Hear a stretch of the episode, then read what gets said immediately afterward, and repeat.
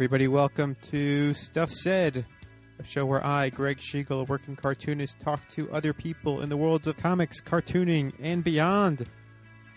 Today I'm talking to an icon of comics and cartooning, Erik Larsen. Uh, where do I start? I guess I want to. I feel like I should say this out of the gate. When I was when I was growing up, when I was reading comics, I wasn't necessarily an Erik Larsen guy. I wasn't reading Spider Man at the time. My older brother was. I remember seeing the Todd McFarlane issues, seeing Erik's issues, but I didn't really get the full brunt of Larsen. So when Image Comics launched, and he was one of the founders of Image, Savage Dragon number one didn't quite grab my attention. So I've never been a Larsen guy. But in more recent years, I actually have gotten to meet and gotten to know Erik Larsen, and I like Erik Larsen. I I think I'm an Erik Larsen guy as the guy. I like the guy, and he's a lot of fun to talk to. He's, I mean, his reputation is a guy who, you know, shoots from the hip, tells it like it is, lets his opinions fly, and you know what? That's that's entirely accurate. He is exactly like that. The thing is, I happen to find those opinions and the things he says entertaining. And you will notice, I mean, that is evidenced in this conversation because I am laughing and giggling like an idiot through most of it. Uh, so I apologize in advance if that becomes annoying over the course of the two hour conversation, two hour plus conversation.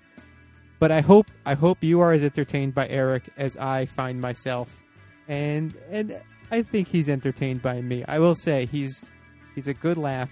He's not a hard laugh, but when you get Erik Larsen to laugh, there's it's a good there's a good feeling there because he does he alternates between sort of a, a grumbly grouse and then a, a laughing fool, uh, and we get a lot of both of those things. Anyway, it's a really cool conversation. Erik is very cool. Uh, was, he was he was nice enough to to let me into his home in San Francisco. At one point, you'll hear a siren in the background. All right, this is this is patented Greg uh, explaining audio issues, but yeah, it's it's a fun conversation. At one point in the conversation, Erik uh, draws. He's like, "I got to draw this." That drawing is up on the website stuffsaidshow.com, so you can see what that was, along with all the other bonus stuff I throw up there month after month, which you may or may not check out. But I encourage you. All right, I'm going to stop talking. I'm going to let uh, the conversation. Yeah, here we go. Me, Erik Larsen. Enjoy.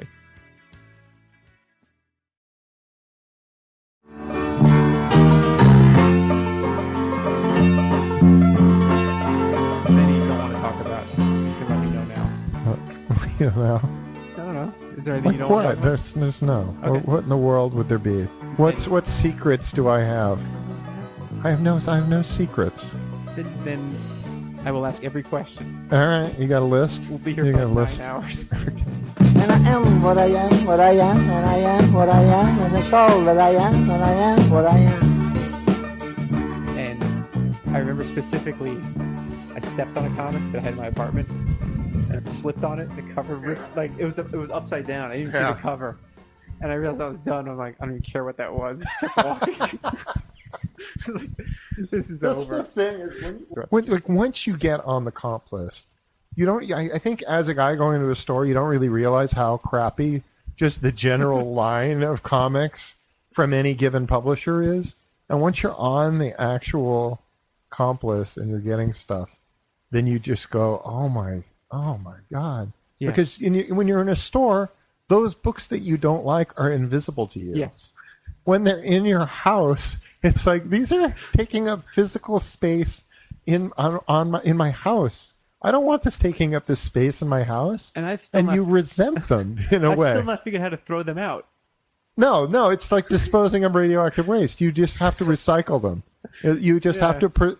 You have to kind of at a certain point. You have to realize that old comics or new comics, I guess, they're like.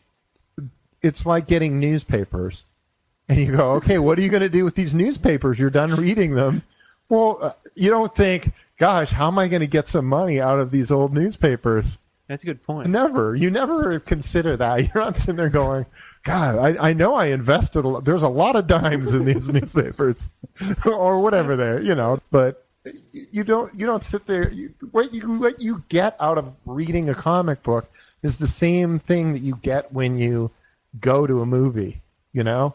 I've Yeah. experienced that movie now and I don't have $11 in my pocket that I had prior to experiencing that movie with with comics it's like i spent the money i got what i was supposed to get out of it i've read that comic book move on. now it's now it's worth nothing It's, now it's, it's, it's what I like about the digital stuff is it, it really is that intangible. yeah and you're like, yeah okay, I'm it's done. like it's out of i'm my, it's done out of my life. it's gone and it's and it's just taking up space on your How much do you think the the fire and losing all your crap helped foment that attitude?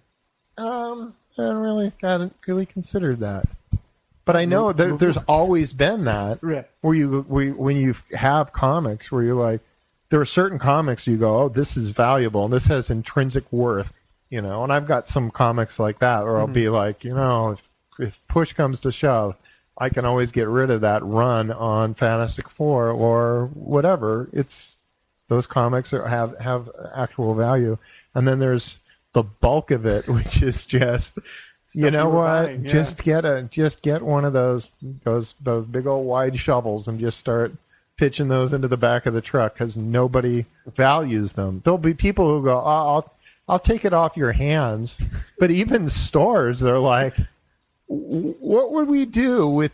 With this, the tonnage of '90s comics that you have got in your possession, The- the- I don't know that you noticed, but they printed shit tons of that stuff and people bought it and then people were like all right i'm tired of it i'm ready to cash out and it's like no you, we've got a hundred thousand of these Yeah. already Yeah, I gotta Yeah. recycle my comics. Yeah you do because it's like right now dragon sells nothing you know it's essentially nothing but when it first came out you know first issue 640000 copies That's a nice number. it is Yeah. but if you're you until you realize if I'm a guy reading the book now and I go, God, I wonder if I can buy the first issue. And it's like, yeah, there are 100 copies to everybody who's re- everybody who's reading it now could have 100 copies and there would still be enough copies for other people to have the book. You know, there's literally that kind of a ratio, a hundred to one. There is those. How will that book ever become valuable? It won't. Maybe issue 185 will. Erik, you'll have to die. Well, whatever, maybe. Whatever. But if, if I mean, like, if there was a movie tomorrow, Yeah. suddenly Savage Dragon, the movie, and you're like, oh man, so I got to go get some issues of that. Can I get issue one?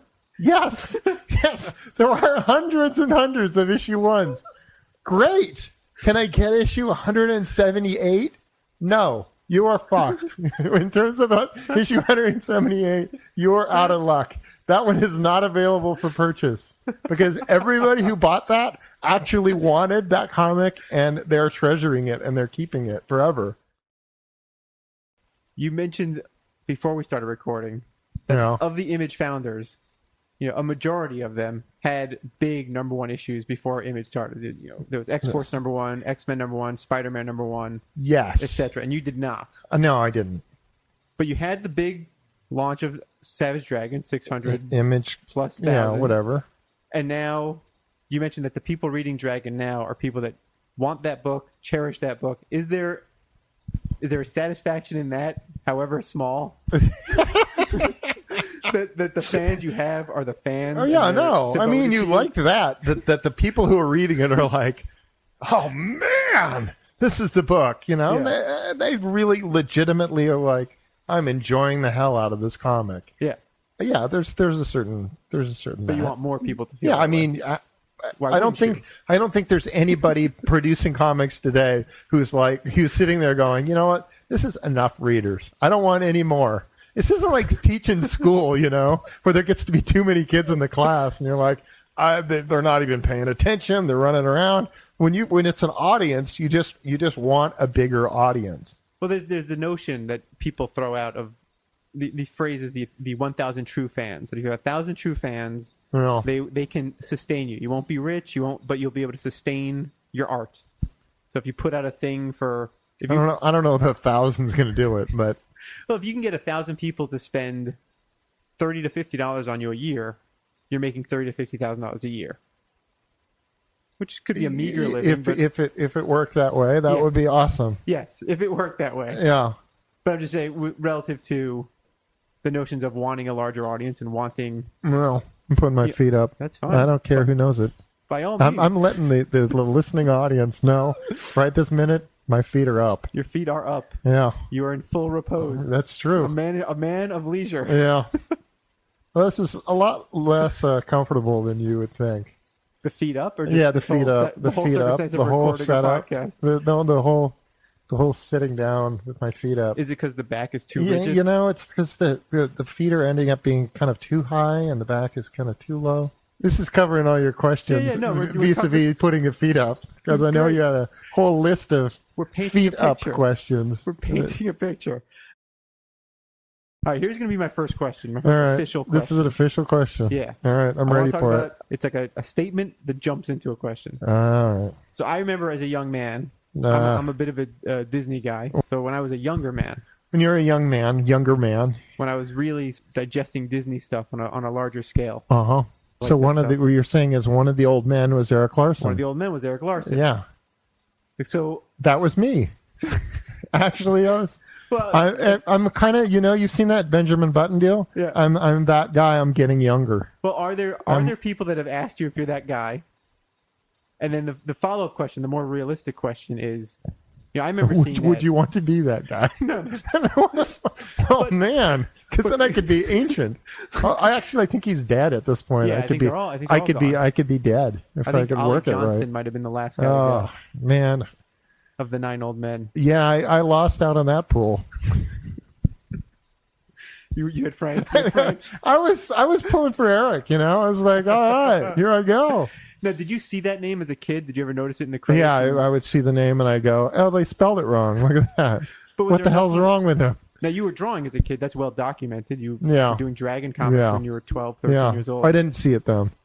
No. I wasn't paying that much attention. So was it always comics for you, or did, did your brain ever go to comic strips or animation or any of the other No, it was that we it was think about? always just comic books. always Yeah, I had from, nothing from else. Jump Street. I had nothing else going on, ever. There was never a point. I remember thinking as a small child, going, "God, I hope when I grow up that I like comic books as much as I do now." I just hope somehow or other that the I, what, life would be so terrible if I didn't like them as much as I do if you had now. That kind of devotion to cotton candy. I you see now. Oh man, I would be huge. I would look like a, a actual wad of cotton candy. I would just be giant and pink and just kind of formless. or chewing gum or any of the things Yeah, as a kid just you sort of get anything. fixated on. so the other thing as a kid, and this has been tread on a bit, Yeah. the way you hold a pen or a pencil. Yeah. People talk about all the time. Uh huh. It's so weird. He holds that pen. Is that how you write as well? Yes. Okay. I also hold a fork like that. I, I've seen that. I've seen, Yes. We, we could talk Yeah. about eating later. Yeah. Well, I, I I've been known to eat food. That's what sustains me. Actually, I don't know about the rest of you. How discouraged were you as a young man holding a pen? That like were people trying to correct you, or did they say, "Well, he's drawing, he's writing, he's doing stuff. Let's let him be." I I don't remember at any point anybody saying to me, "What the hell's wrong with you?" You know, I don't. I don't. Maybe they did. Maybe they did, and I'm just blocked that. You know, mentally, there's a lot of things that I've blocked. I think, Do you remember but the I first time it came I don't up remember. No, I don't remember ever being like, "This is an issue." It was just I picked up a pencil, I started writing. I was like, oh, "He's making marks on a piece of paper. That's good." But somebody must have come at a I convention, would the first think. convention where you start I would think. And you know what? What's around. what's actually has happened recently is that I've taught myself to hold it properly, just so that I, when I am in a grocery store buying something, that I don't have to have that conversation. You know, where it's like, "Wow, you held your pen." Shut the fuck up! Just shut up! I'm just gonna beat the living shit out of you right here and now. Has it- just, does it just affect your there's a shovel over there. I'm just gonna hit you with it. What? holding holding a pen, quote unquote, properly. Does it affect your handwriting, or is it the same? it's it's I I don't have the kind of control holding it properly as I do when I'm when I'm holding it like an idiot. But recently, I there was some morning TV show thing that I was on where they were like, "Hey, you should do a cartoon of the host. Why don't you get up here and draw a cartoon of the host?" And it was and it was it was pretty easy as it turned out because the host was Peter Parker and I knew how to draw him. I mean, it's like he he looked. I'm looking at him and going, "It's, Peter Parker. I just have to draw Peter Parker. I don't even have to do a caricature of this guy. I already know how to draw him. He's Peter Parker. Done." But it was it was just straight up and down like in like an easel. Yeah. Like it's it's flat. Like I'm drawing on a wall. That's and I hard to draw. realized with the way I hold a pencil, it's it can't work. It's just physically impossible for me to hold it properly, or hold it the way I Yeah. hold it. So I was like, I guess live TV. I'm going to learn how to draw up holding it like this. And I was figuring they're they're using a camera. They're farther away. They're not really focused on, you know, how accurate this thing is. So it's just like, all right, whatever, go for it Yeah. and and I drew this dude, you know, dressed as as a superhero guy, and I held it properly, and was like, all right, well, it's it's all right, I mean, I know, find it challenging to draw on an easel to begin with. It's, Yeah. it's awkward. it is, Yeah. and and if you hold your pencil in an in an Like unorthodox fashion, That's a good phrase for it. uh, Unorthodox. unorthodox, Yes. yeah, there you go. With that it's kind of highbrow, but uh, It is high- bringing it back, If, if if anybody's highbrow. Yeah. so like right now it's actually to the point where i'm comfortable holding it properly for like short little just little things like when i'm signing a stack of comics Yeah. usually i'll hold it the, the proper way no Traditional way. the traditional As way opposed to the unconventional. yes in, Or unconventional unorthodox. whatever Unor- yeah use. whatever So let's talk about your drawing. must we Yeah, yeah, because I have, have a question right about it. okay So your early. you know stuff, there was no introduction to any of this at all you're going to put in an Yeah, yeah. introduction I later put that in. it'll be like, "Hey, look I'm who talking- I ran into." talking to Erik I was just sitting there walking down the street, and then boom, Yeah, yeah, this I'll- guy showed up. He's eating pie. I'll I figure it's got to be Erik Larsen. I will- I who else walks around eating pie? I will have properly introduced this, Yeah. this conversation. Right. Yeah, introductions just get in the way. Ah, People know who you are. Yeah, if they don't, they're about to learn. yeah, you're gonna learn something here. Pay So- attention, kids. I've looked at your your old stuff, graphic Yeah. fantasy, Yeah. Megaton comics, Good lord. and then I've seen your early mainstream stuff, Doom Patrol, No. that kind of thing. Uh-huh. What the hell happened? Transition, Yeah. and, and we were talking a bit earlier that you worked on on AC Comics, FemForce, those sorts of things, DNA agents, a few issues, DNA agents. DNA agents, DNA. right? See, the the Yeah, A the becomes A's. the agents. Yeah. What was I want to talk about the the how you found your style? If we I I, I don't know that I have found it yet. Well, that was good. That's the the follow up. thing- Is that's the constantly thing. evolving. I well, I I look at my own stuff. I don't know if you're the same way, but I look at my own stuff and I go, "Oh, I know where every piece of that came from." Sure. You know, and I can point at it and go, "See that mouth there? I took that from." And I don't, and I can't really point at much of anything and go, "That is uniquely me, and this cannot be found anywhere else." But you My- could say nobody nobody draws like you. But uh, I guess I guess it, it becomes you're this guy because no you don't have you know Walt Simonson drawing hands on somebody else's body. You know, it's like okay. Thankfully, Jack Kirby's not laying anything out, and Frank Miller's filling in blacks, and John Burns drawing mouths. But that that hodgepodge of a look, Yeah, if we can call it that. yeah. I mean, I- I, was, that's that's we'll go with that. I was talking to Chris Giarrusso, hmm. and I described it as being neither fish nor fowl. Where where it's it's a superhero look. Yeah. It's it's too cartoony to fall in line with with the superheroes. with the superheroes, but it's not a Bigfoot cartoon thing where it's going to fall in line with Ugh. a, a Disney thing. no. So it's, it's it's distinct. Yeah. It is identifiable. Uh-huh. It's clearly an Erik Larsen look. He's got an Erik Larsen look. No, you do. He's you're saying that Chris Giarrusso is Erik Larsen. I believe that's what I was saying. Yeah, But it clearly it clearly started. I mean, I know it's it's a little bit there in Doom No. Patrol. You start to see No. it. It's maybe not as as blown out as it is now. uh huh. You know that you weren't drawing hands and fists that I, yeah, I, I just saw how that that just kind of got out of control. But clearly, you pointed out you you mentioned a bunch of names. You know, Simonson, Kirby, etc. Yeah. Uh, I remember I was talking to Todd DeZago once, and he said he'd heard you in an interview say that Gil Kane was a big influence. Yeah, So is it really you? You are just this aggregate of all uh, these different it's terrible. hunks and Yeah, pieces. yeah, it really is. I have nothing of my own to offer. Is there? Is there? That's I've had no schooling. I haven't been exposed to anything. None of us need You- school. You know nothing. But I, you know, I got to be looking at more of these comics I got kicking around here. I got a bunch of them. I got to start pulling in other influences than than the guys that everybody go. Oh, those are like six really popular guys, and you're you've got pieces of those six guys. Wow, that's unique. But I feel like when it comes together, unlike anything. I, I could see some of some of Walt Simon. No. There's a little bit. I could see that. I could see. I you know when I was when I had John Workman lettering my stuff. Yeah. It was like I I've got to fire him because it just It's now it's not it's too apparent that I'm just ripping the ripping on this guy all the time. So I gotta I gotta just ditch. Well, how much in the in the early Dragon stuff were you having Eliopoulos, particularly with the sound effects? Oh yeah, I was going. I was Yeah. going. Look, I didn't want to hire you. I just, I really wanted this other guy. Can you just, can you just ape that?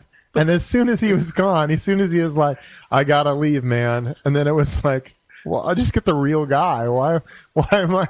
I've had, I've had Rich Buckler here for 106 issues. I can have Jack Kirby. What the fuck?"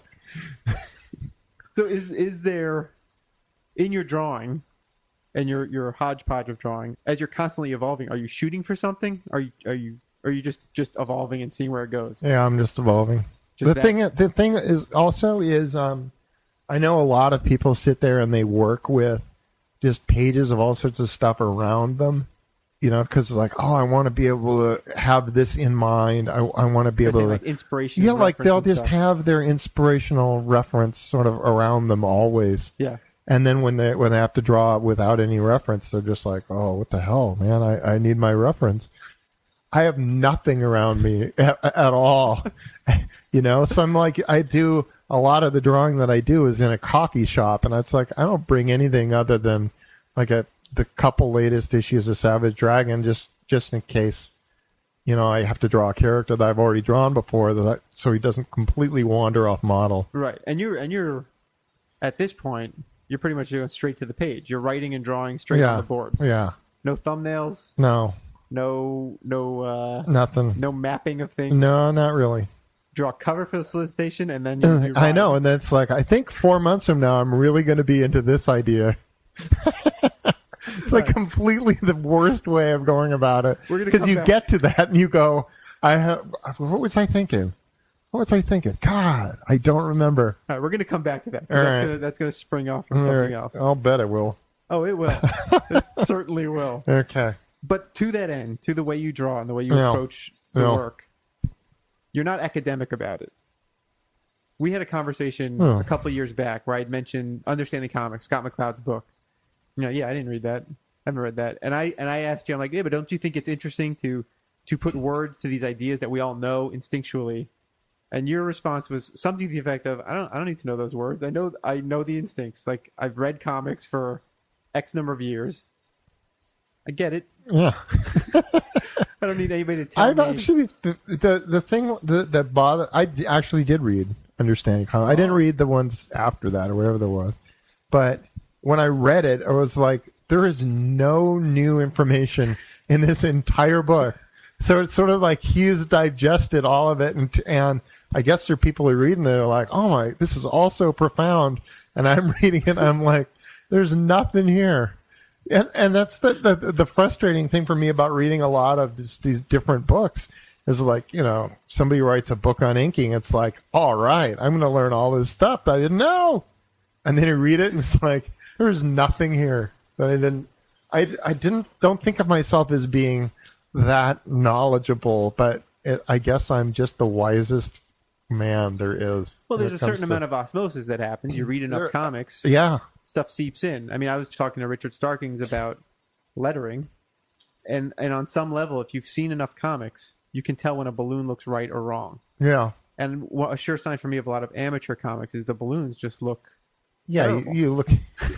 Oh yeah. Like well, balloons- that's well, that's really when guys are pitching stuff, and when I was a publisher at Image, you you, you get this stuff in the mail. It's like, oh yeah, you know, unprofessional lettering makes stuff look so much less professional Yeah, it's a- it's than it would look if it just if you just hired some guy who knew what the hell he was doing. even like professional publishers, you know, Scholastic or whatever, although they they've got their stuff together, there are actual book publishers that hire guys who can draw and then just slap these horrifying worst. ellipses over everything. Yeah, yeah, it's it's awful. So you're not necessarily academic about this stuff, but another conversation we had Uh oh. years ago.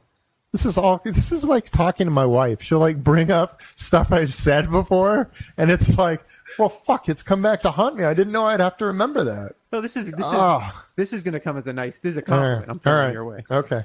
We were talking over uh, fried chicken in North Carolina. If you want me to paint the picture, Wow, that is a picture. and you were I don't want to say academically, but somewhat academically breaking down particularly the, the Marvel heroes of the 60s into like real bare bones essences.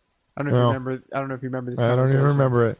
But you sort of had a, a take on every character and what they were really about. The one that sticks in my mind is that Thor being about a father and son and that's that's the, the essence of what Thor is. Do you remember that at all? Yeah. Well, I mean that that is like. I mean that's why every time they get rid of Odin, it's like suddenly you've added thirty years to Thor, because before Odin was there saying, "Come on, come on, what are you doing? What the hell's wrong with you? You're god for crying out loud!" You know, he Yeah. was he had the dad sitting there, and as soon as he's out of the picture, then Thor's an adult, and it's like, oh man, you don't want you don't want that. No, that stuff. That and I'm I'm, I'm certain you have something on the Hulk, like yeah, a, I, w- a I take would. on the Hulk. I would think. Would You know, I, I, I really need fried chicken to think about things like this. but without going through each character, know, when did you find in your in your reading in your career? When did these things foment like create ferment in your mind? I don't think that's. the and right I don't expression. know that there. I don't know that there was a day when that when it all just gelled. But there were certain things where you realize these elements make this character work. You know, it's like there's a reason that Aunt May is in Spider-Man, and that she, you know, she is kind of this thing, this worrying thing that you know, if you take that out of the, the equation, then it's then it's like, well, why not? Why why not swing around with your mask off? Who cares? Aunt May's not having a heart attack. She's dead. I can swing. I can tell people who I am all day long. Fantastic Four. They live in a. They just walk around as Ben and Reed and Sure. Sue and all. They're not sitting there going, "I better put on a mask." No, you know. So clearly, those guys aren't getting shot in the middle of the night. Now, is it a case of seeing something where they did it wrong and that helps you? Because I remember seeing the the 1989 Batman movie and really having a problem with the fact that they made the Joker the guy that killed Batman's parents because then it becomes a revenge story Yeah, and Batman is not a revenge story. yeah. It's like a guilt tortured thing. No, and really, Batman works best if he doesn't even catch Joe Chill. right, right. You know that that all the criminals are essentially Joe Chill. Right. Every one of them potentially is the guy who killed his parents, and he's sort of getting because he is getting it's it is revenge in a way, but it's See, it's I, sort I of- it as he's protecting that from ever mm. happening to somebody else. that works Kind of too. That all But- that but- also. But it was it took me seeing somebody do it what I thought the wrong way yeah. for the pieces to click as to what makes it work. I didn't know if you had had that. There's done the wrong vari- way. various things you, you go, oh yeah, that doesn't work. And I think it's just that way. But I mean, I, I God, I hate all those Batman movies. You know what? it doesn't matter who's making them; they're all terrible. You know, it's like the people are raving about the the last three things. and It's like so Batman's entire career, from the day he got to be Batman, because the first one was Batman Begins, Yeah, to the last day when he has his last fight and everybody thinks he's dead. yeah, He got into like six scraps yeah. o- he- over his entire career. You know, in the comics, it's like he fought the Joker like 900 times and the Riddler Oh, and all Erik. those guys. A million, and you just got the sense that that stuff was going on. With Batman, it's like, oh, we beat up that guy. and Now eight years can go by without me putting on my damn costume, and and the city's fine. Erik, don't you get it? Those movies are realistic, and that Uh. makes them awesome. Uh, Hashtag sarcasm. I can't turn my head because this rubber costume prevents me from turning my head. Well, case, I sure the hell hope he doesn't come at me from either one of these two sides, where I am blind. for that, I mean, to that end, that's Ah. why I like. I'd rather just see them all get animated. But that's. that's yeah, I mean, uh, whatever. I mean, just- there's or a certain the comics, what, or just read the comics. or just read the comics Yeah. where it's where he can have white slits for eyes, and nobody goes, "Hey, what's up with the white slits, I'm sure dude?" somebody's saying that. Some clown somewhere is concerned about the white slits for Yeah, eyes. that's the that's the thing. It's like you know, can you can you get past realism enough that you don't have to put a, a seam down the middle of his forehead? Can we really do it? Is that seam make that comic better? But Is that a more entertaining comic? But well, God, you know, I, I never wanted to read Wolverine comics. He's so unrealistic. But they put this seam down the middle of his forehead, and now, now I now that I see how his costume is stitched together, that character is infinitely better. But then there's going to be that clown that's reading a Jim Aparo Batman comic, and he's got the white slits, but when his eyes go wide and he shows a pupil, they're going to call that out. Oh, now you can see his eyes. Neal Adams did the same thing. Like his eyes would go wide, you'd oh, see Yeah, pupils, and then oh, that's a problem. You can't. Come on. Nobody's ever going to be happy. You Yeah. and I included in that. yeah, whatever. We're all part of You the know, I, yeah, I, I at a certain point, I think I may have been that guy for like a week, and then I was like, ah, you know, whatever. You know, I was I was pleased that my last issue of Supreme that he defeated the villain by pushing him through the planet and then throwing him into the sun. And it's like, you know, why would it work that pushing a guy through a planet would destroy the planet? There's no reason at all that two small characters being pushed through a planet would wreck the entire planet, but I don't really care. I wanted the planet wrecked. That's the way that works. What are you gonna? What? Who's right? I. They're the panel shows them wrecking the planet, so clearly it happened. So live with it. Now, you did a lot of work at Marvel. We could talk about that, but we're not going to Yeah. talk about it. And you did stuff at DC. We're not going to talk about that either. Really? Yeah. Yeah, Do you, I Do never. you want to talk about that? I've never. You know, DC is just is just kind of an invisible period for me. Well, you did Doom Patrol. I did Doom Patrol, and nobody's kind of. It's sort of under the radar that nobody really. Well, because then Grant Morrison did it, and that's all Yeah, matters. whatever. It's like, yeah, here you go. But then you also you'd come back. You wrote Aquaman for Yeah. a spell. Yeah, again, you know, except for Lagoon Boy, they keep they k- used Lagoon Boy for a long time afterwards. But that was my o- my only lasting anything. That's the only reason anybody knew I had anything to do with DC Comics because it's like, where the hell does Lagoon Boy come from? It's like, all right, And then obviously at Marvel you did Amazing hmm. Spider-Man. We're, we actually are going to talk about that in a little bit. But you did stuff at Marvel. But the Yeah. real the thing you, you're most known for is Yes. being one of the founding members of Image Comics yes, and the Savage Dragon. So I want I'm, I'm going to go with that. I want to talk about those two things slightly separately. All right, So the forming of Image Comics, a Yeah. well-documented event. yeah. So we don't need to go over it, right? We're gonna I'm gonna I'm gonna approach it from a slightly different All angle. right, all right. Let's see what angle this is. That's what I'll do. I'm ready. All right. See, I didn't know. I, the the thing was at the time, I didn't know that this was going to have any significance at all.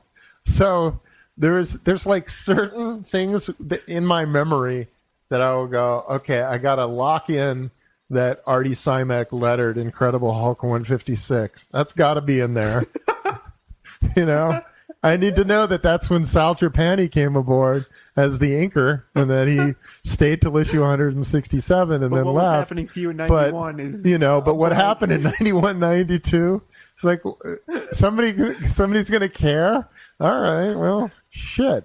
But yeah, so Who knew? It was, it was it's this huge thing that yeah yeah in, in hindsight at the time it was like all right well So I'm gonna my my run on spider-man's over. I i'm waiting for them to approve this nova thing. So while i'm waiting i might as well see what these guys are up to and All try right. this thing out. So I'm gonna paint this this hypothetical, what somebody on the internet might say, yeah. And let's see where you where you take this. all right. Or somebody could observe oh. that the formation of well, you you had followed Todd McFarlane on the Amazing Spider-Man. First, I followed him on the Incredible Hulk For for, issue. one issue. Right, okay, so you followed you followed Todd on the Hulk for one issue. Yeah, You followed Todd on the Amazing Spider-Man. Yeah. You followed Todd on the adjectiveless Spider-Man. Yeah. One could say you followed Todd to Image because Todd is is regarded as the leader. Yeah, e- even though I was there before Todd became part of it, So who who did start it? Who was the first voice to? Rob Liefeld. Okay, so Rob was the first thing. He did that Yeah, ad, right. Yeah, he did. the The, he did the ad, and and and then you were the next guy on board because he. well, it was it was kind of me. See, the the thing is this this is also what I heard on the internet, but I have no memory of it at all.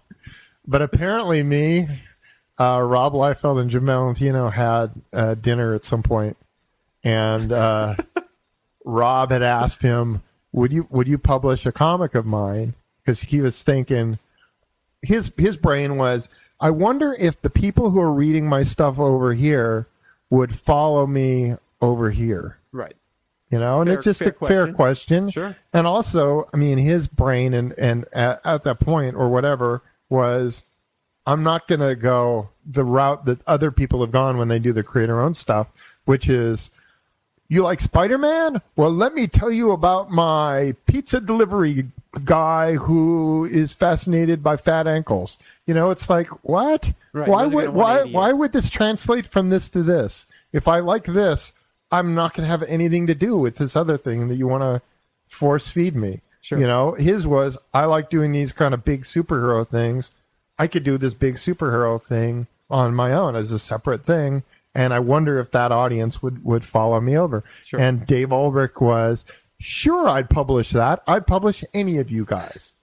So The door the the legend was I mean at that point was hey this is going this is going to happen so we had been talking and then when Todd came into it was hey how come you didn't give me a call ah sure I, I I'd, like to be part of that one bud that sounds good that sounds good we get the whole we should you know what it should get the whole all of the big guys from Marvel and form our own company Oh, beauty. so the ball was was uh, snapped by Rob. So it's like, Todd. yeah, it's like he was there. Jim and I were like, sure. That's Jim Sound- Valentino. Jim Valentino and I were like, sure. Todd got on board, and as soon as Todd was there, it was like, we got the big dog here, you know, and it's like he got it. And then he was full on actively recruiting guys right. because it was like we got we because of the, once he had Rob and he had Jim or Rob and Todd, then it was like we got to get we got to get Jim Lee because Right. he's Marvel's golden boy, Yeah. you know, because the sun shone on him because Sure.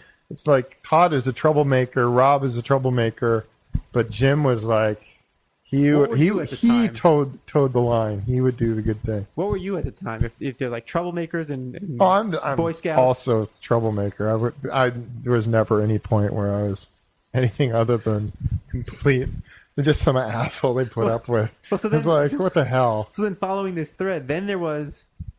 I hate using the word infamous, but there was the, the whole name withheld. Yeah, that was, Situation. that, there was trouble right there. That was that, that was trouble. But that was once that was image- me making trouble.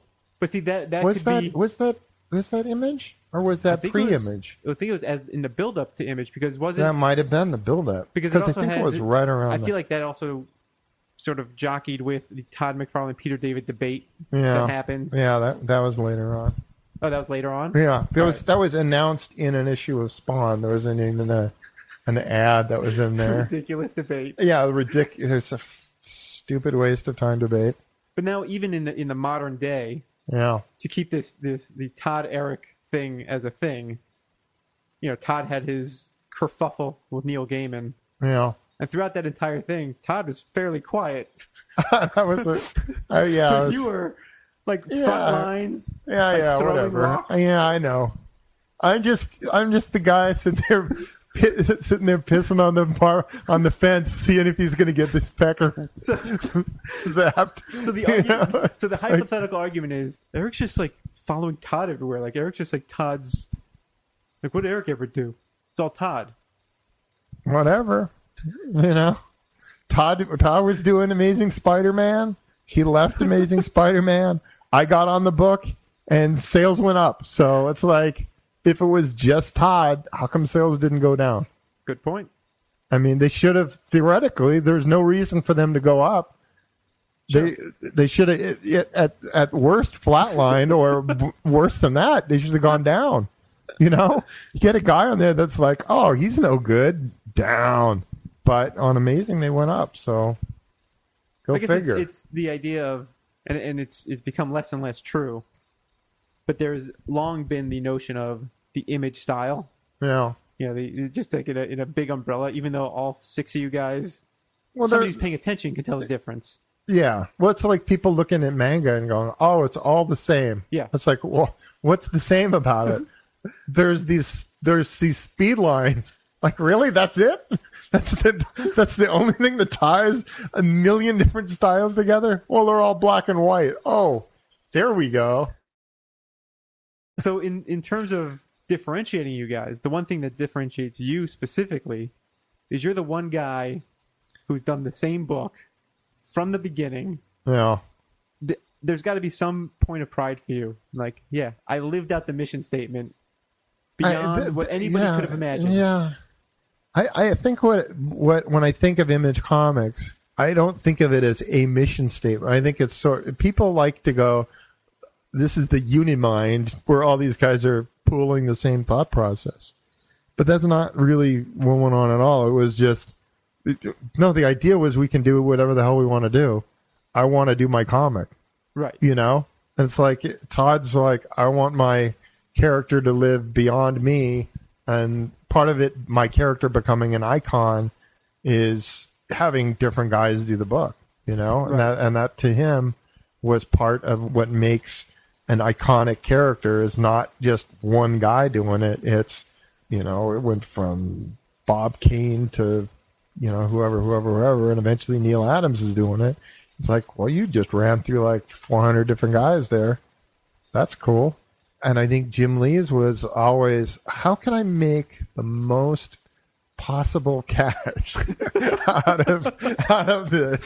I'm going to start there. I'm going to start the company, and I'm going to have nothing. I had created jack shit prior to the company starting because he didn't have, he didn't have any pre-existing characters, so he just Right. kind of came in there and go, "What do kids like?" Huh? I'm gonna put pockets on guys. I'm gonna have a Wolverine kind of guy, and I'm gonna have a this Right, kind of guy and that Dragon kind of that. and yeah, no, I Rob had Youngblood. Re- Rob Rob had Megaton. Youngblood from like the Megaton days. Right. That And- was like really old. Todd had Spawn somewhere. Todd had Spawn, pocket. yeah, And, Jim had Shadowhawk and all his other. Yeah, I, I think Shadowhawk was not was had- created had- for Image. He had his indie. His. He his had he had, he had other and- stuff that he had done, but Yeah. but but his Shadowhawk was for Image. So okay, so there was no official image mission statement, but the idea, the they for me it was do whatever the hell you want Right. and if you wanted to you know sell your characters and make a pile of money you know mission accomplished. And if you want to have a bunch of different guys do your book mission accomplished you know? And so when people go oh yeah those guys didn't live up to it it's like no they didn't live up to doing what i wanted to do. They lived up to doing what they wanted to do exactly. So i don't have any problem with that.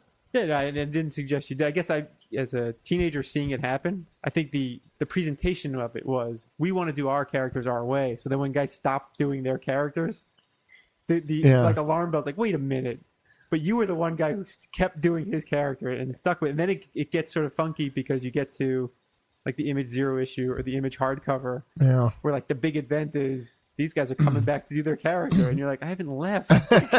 like that's when like the mission statements converge and it gets Yeah. a little wonky yeah the wheels come off the, the imaginary bus at that point. Yeah, that one was a tough one because it's like, really, I'm going to come back and and I and I was like, what the hell am I even going to do? Because I because I knew that the other guys were fuck ups, you know. so I'm just coming into this going, there's a 10th anniversary, my ass. This isn't going to come out, you know. Let's Right. let's just call it Image Comics, not call it Image Comics 10th anniversary, blah blah blah. So it's like it's just going to be called Image Comics. But it's like if I'm introducing a major villain in here, well, my characters are getting older month by month by month. So, what am what am I drawing them like? Am I drawing them like they look now, or am I drawing them like how they're going to look Whenever this thing yeah, comes whenever out. this thing comes out?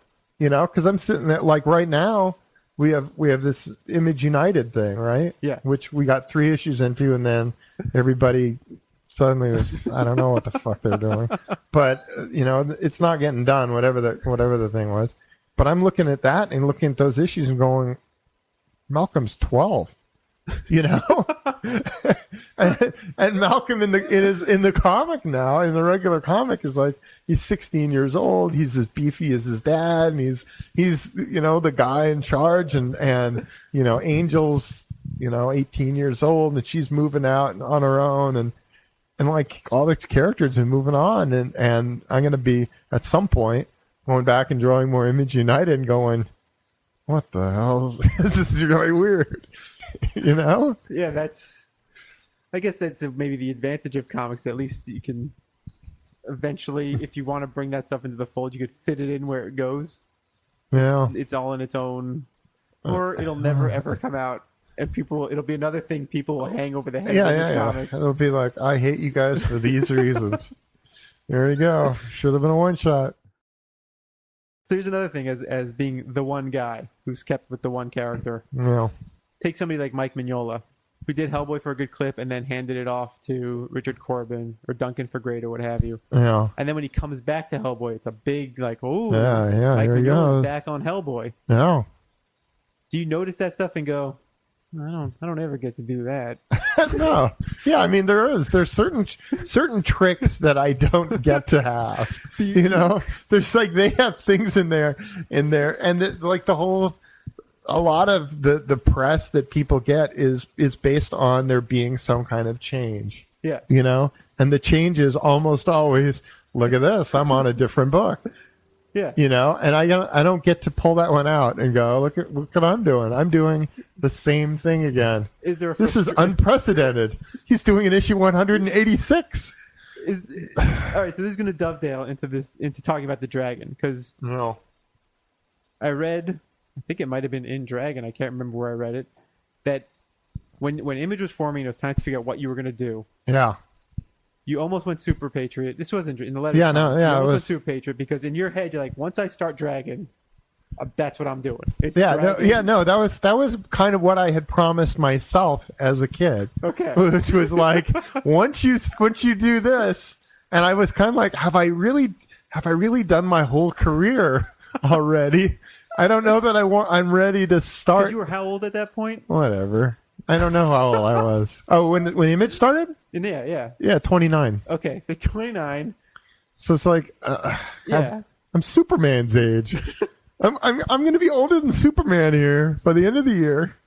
What the hell?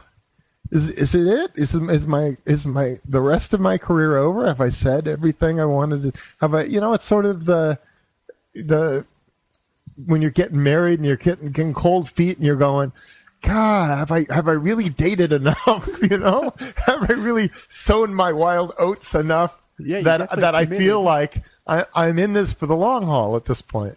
Right. But and as it turns out, I was also getting married right at that same time. So, So I, yeah. I made two huge life altering commitments like back to back. I was like, I'm going to do this comic forever, and I am also going to be with this one woman forever. So let's talk about You're going to talk comic. about Janie. Oh, okay. and keep in mind, I ask all these questions with no intentional metaphors Yeah. at all. Yeah. All right. I did not realize you got married at the same time. I just I want to make it clear to you and the listener okay. that there's no subtext to this There's other than no talking about the dragon. All right. I won't bring it up if you won't. So so there's there's two elements to this. One is I know now you work. We talked about it briefly. You work straight on the boards, no thumbnails, whatever. When you first started out, how involved was your process? it is every time I sit down to the drawing board, I'm reinventing the wheel. Exhausting. it is. It is actually quite exhausting because there are frequently times where I'm going, "Oh, I've done that before." No, but I'm saying early on. I'm saying No, it was it was to- like I would do I would do tiny little thumbnails, Yeah. and then I would do big thumbnails, and then I would do you know just isolated panels, and then I would be on the boards for a while, and then I would be oh I got to use this regimented grid that I'm going to use on every page for this one issue, and then I'm gonna do Freeform the next one, and then I gotta But in terms of the story, the content of what you were doing, yeah it, the impression is that at least for a good while, you had some sort of plan. You had this notion of where the dragon was going, and you were going towards that. yeah And then at a certain point, you get to that, and then it feels like then then the impression I have is you just started making it up. is that is that accurate? Is it inaccurate? Uh, there, what what there was to begin with was I had done dragon stories when I was a little kid. Yeah. and I drew them up through high school, and then when I was 19 years old, me and a couple other buddies self-published a comic called Graphic Fantasy, right. and that stories, the the two stories that were that I did in there, were pretty much the last dragon stories that picked up from when I was a tiny little kid. It, these were like, okay, this is where I've got. I got to this one point.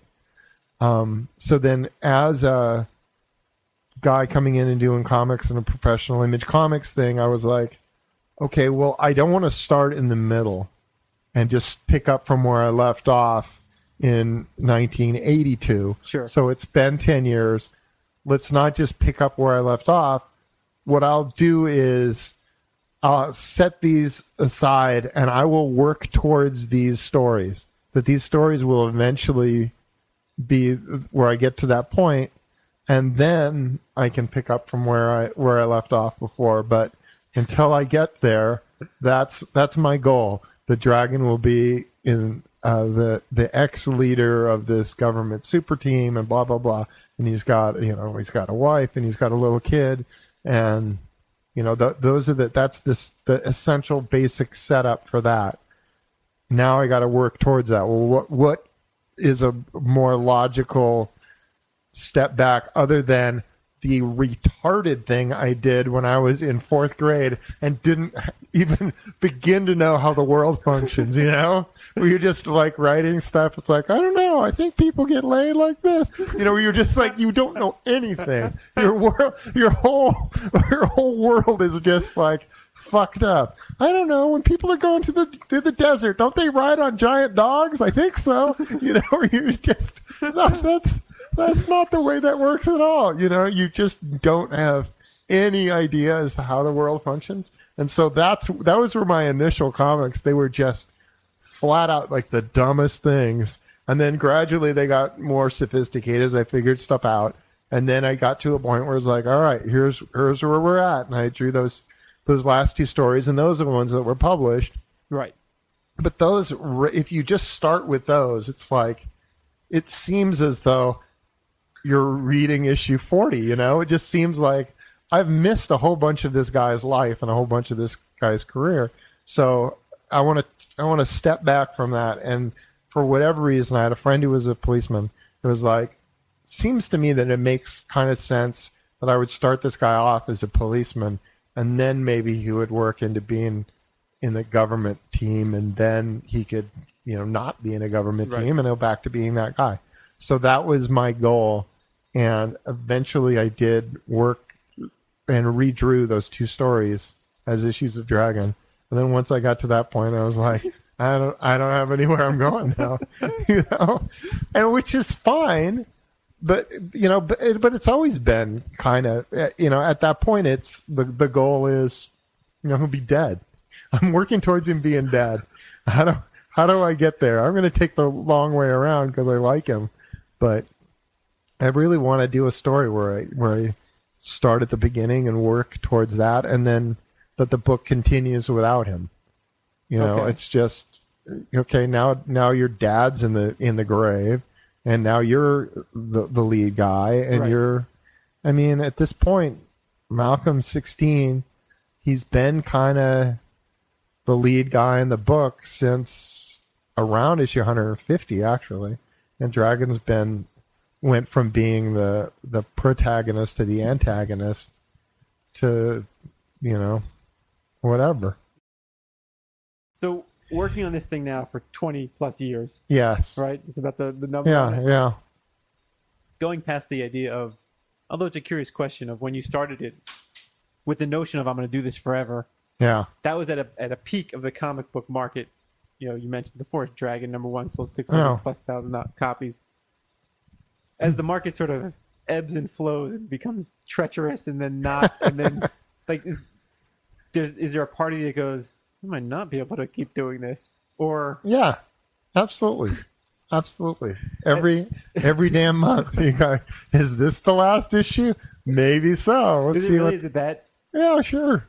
because there's just because the the financial No, reward of because of the financial reward of it, it's like, is this worth? Is this even worth doing? Yeah. I mean, what keeps it worth doing? Because my questions are what what like I think about it and I go, I, you do you get bored? no, Never. no.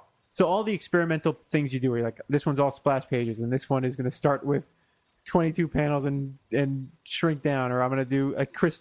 I remember Chris doing a, a comic bit. It was the nine panels where he's where he's in a cast, and apparently the whole issue was that there's a fly zipping around, there's just Yeah. balloons and coloring. That's not out of I'm bored. Let me try something to to to like re-zap myself. That's just you hmm. having fun. It's just me having Every fun. month? I'm I'm having fun. I mean, I I don't want to sit there and go, I'm drawing the same thing in the same way month in month out. And part of that is well, well, you know, how do I? How can I goose myself so that it, it forces change on me? And and having the characters age definitely forces change on you. You know, Sure. it's just this necessity that hey, this guy's going to get older. Deal with it. Now, I remember in, in high school having a character that, in my mind, if I ever did the comic, he would age, he would get older, Yeah. and, and thinking about that now, as an adult, I'm like, I, I don't have patience for that. So I'm, I'm ama- it's like impressive to me that you've had the patience, to, like the diligence to do it, like to follow through on this promise of a child, Yeah. like, like Yeah, I don't even know him. You know, you- you he's back- not even he's not even real to me. You look back on other things as a kid, you're like, that kid was an idiot. He didn't know what he was doing, and you are like following the orders of a of a of an idiot child.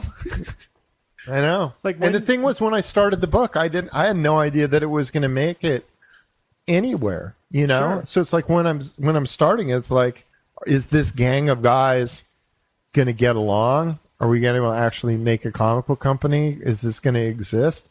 So part of the the consideration when I'm starting it is, am I starting something that that I may never be able to get to finish?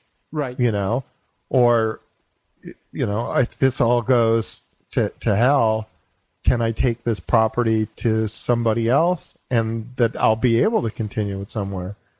I don't even know. You know, will that imaginary publisher exist?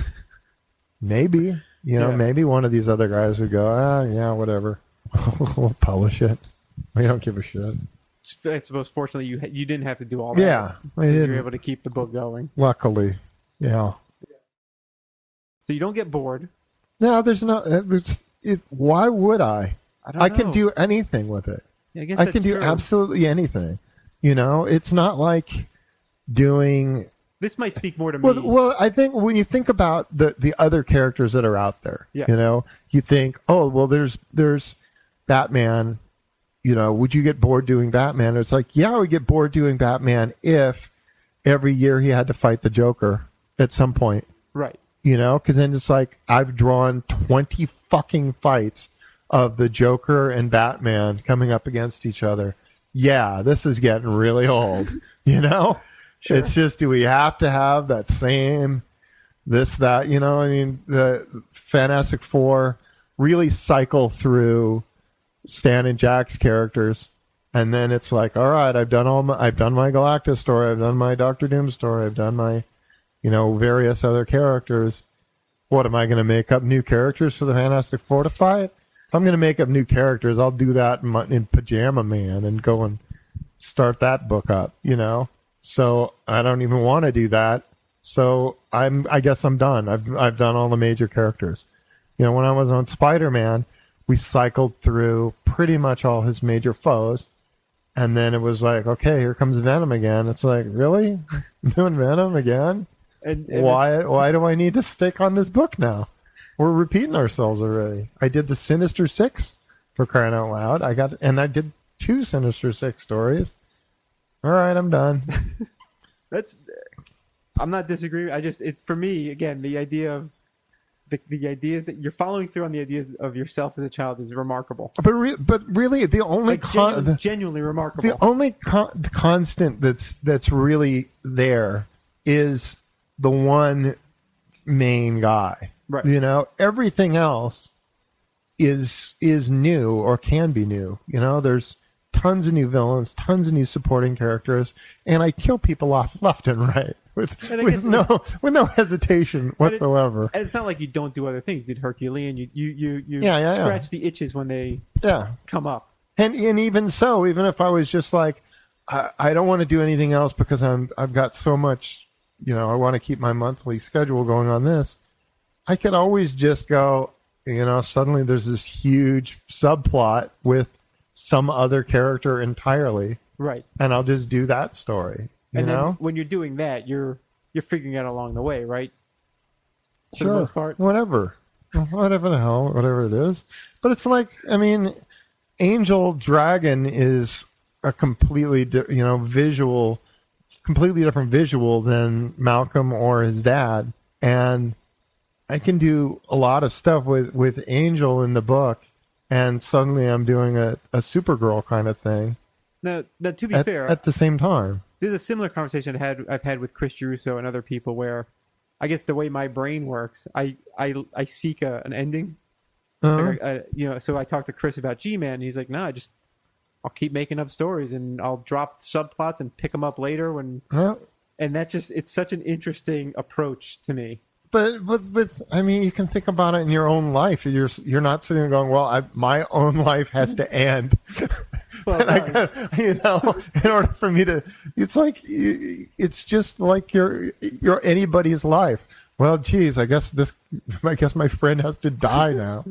like So- it's, uh, part of it is you you sort of grow up and you you're taught story structure Yeah, or you learn story structure and that you know there's a beginning a middle and an end and a rising action a falling action things pay off and it's amazing when that stuff happens with you or chris or whoever and they're just it it seems like you're winging it to a certain degree you are to a certain degree. but then you find the the the connection points as you're going along and say i did here's here's where it comes together and you bring it together in a way that almost seems like you planned it but when you sometimes I do. sometimes you do but sometimes you uh, really don't No, sometimes I absolutely do not. and it's unfair to say that that doesn't happen when you have an ending that you've planned. I've certainly written stories where I see a connection along the way and it changes things You know, as you're going. Just the idea that you go straight to the boards is fascinating. that it's that. well, it doesn't always work out so well. Let me just say that. do you- because there'll be like the last issue I did when I started it, I was like, you know, I haven't done is I haven't done an issue where I just use the same layout for the entire issue, no variations at all. Just I'm just going to do a six panel grid. I'm going to rule out every panel and just start it off. You know, page one is a six panel grid, page 20 is a six panel grid. It's just going to be throughout, and that's what it's going to be. And then I started it, and I got five or six pages into it, and I was like, "This isn't working at all." so, so at that point, I, you know, put those, put those aside, and it's like, all right, those those go into the scrap pile, and there's a, an awful lot of, of pages that just go in the pile, and Now- and there's a heap of pages. One of these stacks of, of paper behind me is pages that I started and never finished.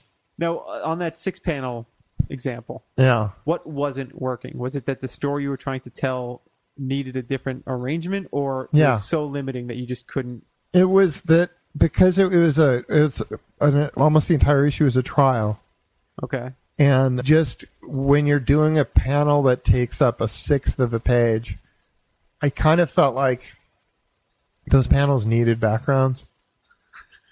They just do, you know. It's like it's a big hunk of real estate. Yeah. I can't just have there be nothing in the background, even though what would be in the background would be the same fucking thing for 20 pages. You know, that it was just like, this is going to be really visually monotonous to draw that same thing over Yeah. and over and over again. So rather than do that, you know, I'll do the six panel page thing when it when the scenes are changing, when it's like we're here, we're here, we're here, we're here, we're going from this place to this place to this place, and I like using that particular grid, and I've done it before in you know few pages at a time, but just as an entire issue when there wasn't going to be enough visual variety, it just seemed like this is going to do me in. So in, instead, I did something vastly more difficult. Is this the ten panel? It's ten panels 10, every yeah. This one was I did a three by three grid. So the areas that would have been four panels in a six panel page, instead of that being two by two, it became three by three. So now there's a, a a block that's three panels wide, three panels tall, and that's a that takes place. That's a square. Okay. And so then above it, you can have a bigger panel. Or conversely, you can move that below, or you can break up your square and have it be, you know, Right. two panels on top, and there'll be a, an extra wide panel in the middle. And I didn't want to have there be any two pages sitting next to each other with the same essential thing. so you kept moving that horizontal. Yeah, so the horizontal had to either be at the top or the bottom or the middle somewhere, and I didn't want it to be For someone listening who maybe didn't follow the description, it's a nine panel grid that's squashed enough to create a one letterbox panel that slides up and down. essentially. Accurate? Yeah. Yeah. I don't know if that description was any better. I don't know that it was. I mean, it is lit. It's you know, it's a page is rectangular. yeah. So this is this is a square which is sitting on, on uh, on that, and the square can go Right. up and down. It's three by three. all the angles. Can we? Can we? I think there must be another way. Where we can do describe this put- further. I'll put on the website. I'll have like visual. Yeah, if you could. Yeah, can, It- can yeah. I think that would make it much much easier. The most important part of this conversation. I would think so. I think if we could spend 15 minutes It's just talking this about out. this and just explaining in explicit detail the same. But this is what worked for this particular issue. It's like, okay, this worked. The same thing when I did I did an issue at one point where there was 20 panels, and then I used the same essential grid. It was it was whatever it was four by five grid, and then. uh I would the next page I would like merge panels one and two, and so that suddenly that was a bigger panel, and then you, turn the next page and those same two panels that had merged are still merged, but now You merge the next another panel Yeah. merges, and I had my my rules as I wanted it. I wanted things to merge together and get into bigger panels. I wanted it to be an interesting the way they merged, so it wasn't just you know row one done, row two done. Now they become a big panel. Now that now that both are rows, so I, I wanted it. I wanted there to not never be a point where you're going. I don't know which panel to go to next, so not have it merge in a weird way, where you know like the right hand columns suddenly merge, and you're going, well, wait a minute, what do I do here? So it had to it had to be interesting. It had to merge in a way that made sense for reading, and and that when it merged, that it's a bigger panel for a reason. You're it's not just a bigger panel for no reason at all. It would be, you know, the, the first time that two panels became bigger. It's like, well, why is this a tenth of a page instead of a twentieth? Well, it's a new characters being introduced, so we, that we need to focus on that Sure. you know why why are these panels so and that and again that was one where i had where i had done the layouts i'd put put the all the panel borders down on on some paper and i'd started an issue and i got a couple you know few panels into it and it's like it's not going to work for this issue and so i had that stack of paper of 20 pages ruled out sitting by my drawing board for like a year and a half Wow.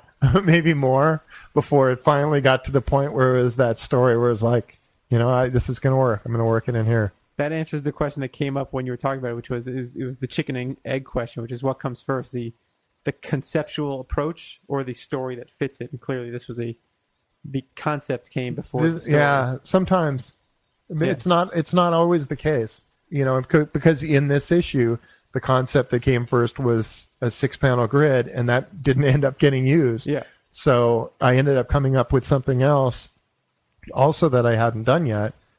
But you know, it, it's fucking 200 pa- panel long comic. God, I kill myself.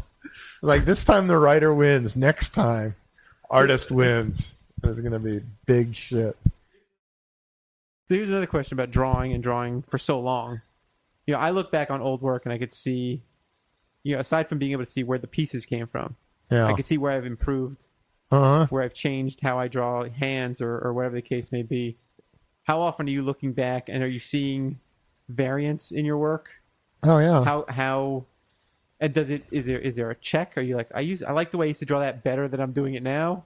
Or are you constantly are you- almost always it's worse. Almost always it's like the old stuff. I go, ah, I can't Sure. even look at this. this is terrible.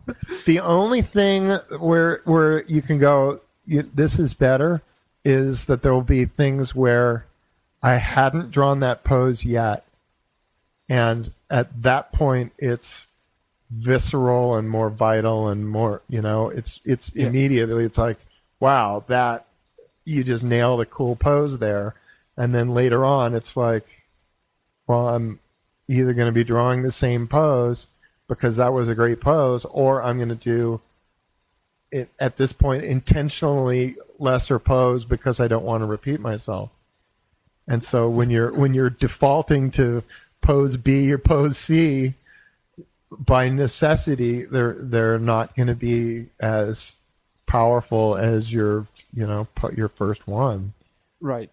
And do, and do you find your drawing changes depending on whether you're working at your art desk or at a coffee shop, based on your like your environment and the, uh, tool, the, the, the- angle you're working at and all that? Like you know, we talked Yeah, about no, drawing I- on easel it's- and it's harder to draw. yeah it's it's it's it's better at the at the drawing board here i mean it just is you're and more it, yeah, i'm more comfortable there's there's the reference sitting around you you know the art? Do you find the actual drawing uh, it's it's at an art- generally a little crisper at home than it is when i'm working outside Sure. I mean, I only think just because you know I'll, you do a But I'll- convention, but drawing I'll- a convention, you can't draw it to the degree that you would draw at home. Like, just never gonna. Yeah. Well, even so, and- it's like I'll take I'll take my dip pens and all that stuff into a Really? coffee shop. Yeah. Oh, I bring the proper tool. That seems I know. lot of effort. it seems it is, but it's also I'm you know I'm I'm out of the house. It's a little bit of it's a different environment. right. There, you know, You there's find there's different by people. all the time. and then how often are people coming up to you? This was a. I, I feel like I keep bringing Chris up, but Chris is one of my friends. I talk to him all the time, and he was the first person on this podcast, and he talked about you considerably. Yeah. And then Jim Demonakos talked about you. Like your name comes up quite a bit Oh. on this podcast. You- you- uh, Oh, I hate all people. uh, no, I lost love those what I- guys so I, much. I completely lost track of what I was saying.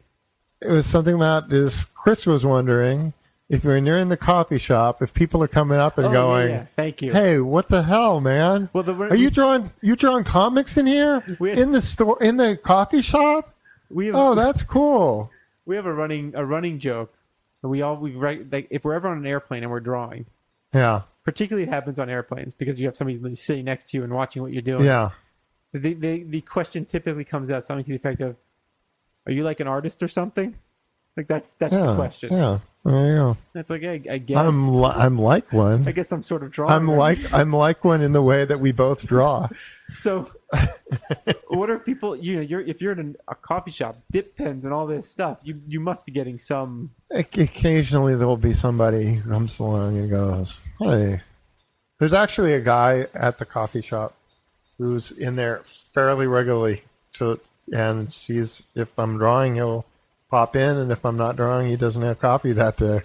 And see he comes in and he's just kind of wanting to just feed off the energy and get pointers or whatever and it's like Oh, so "Wha- he's also an whatever you know yeah And and does anybody recognize the work or recognize you? Or you just, Occasionally there'll be somebody who goes, I, I know what that is. Didn't that guy used to have a cartoon?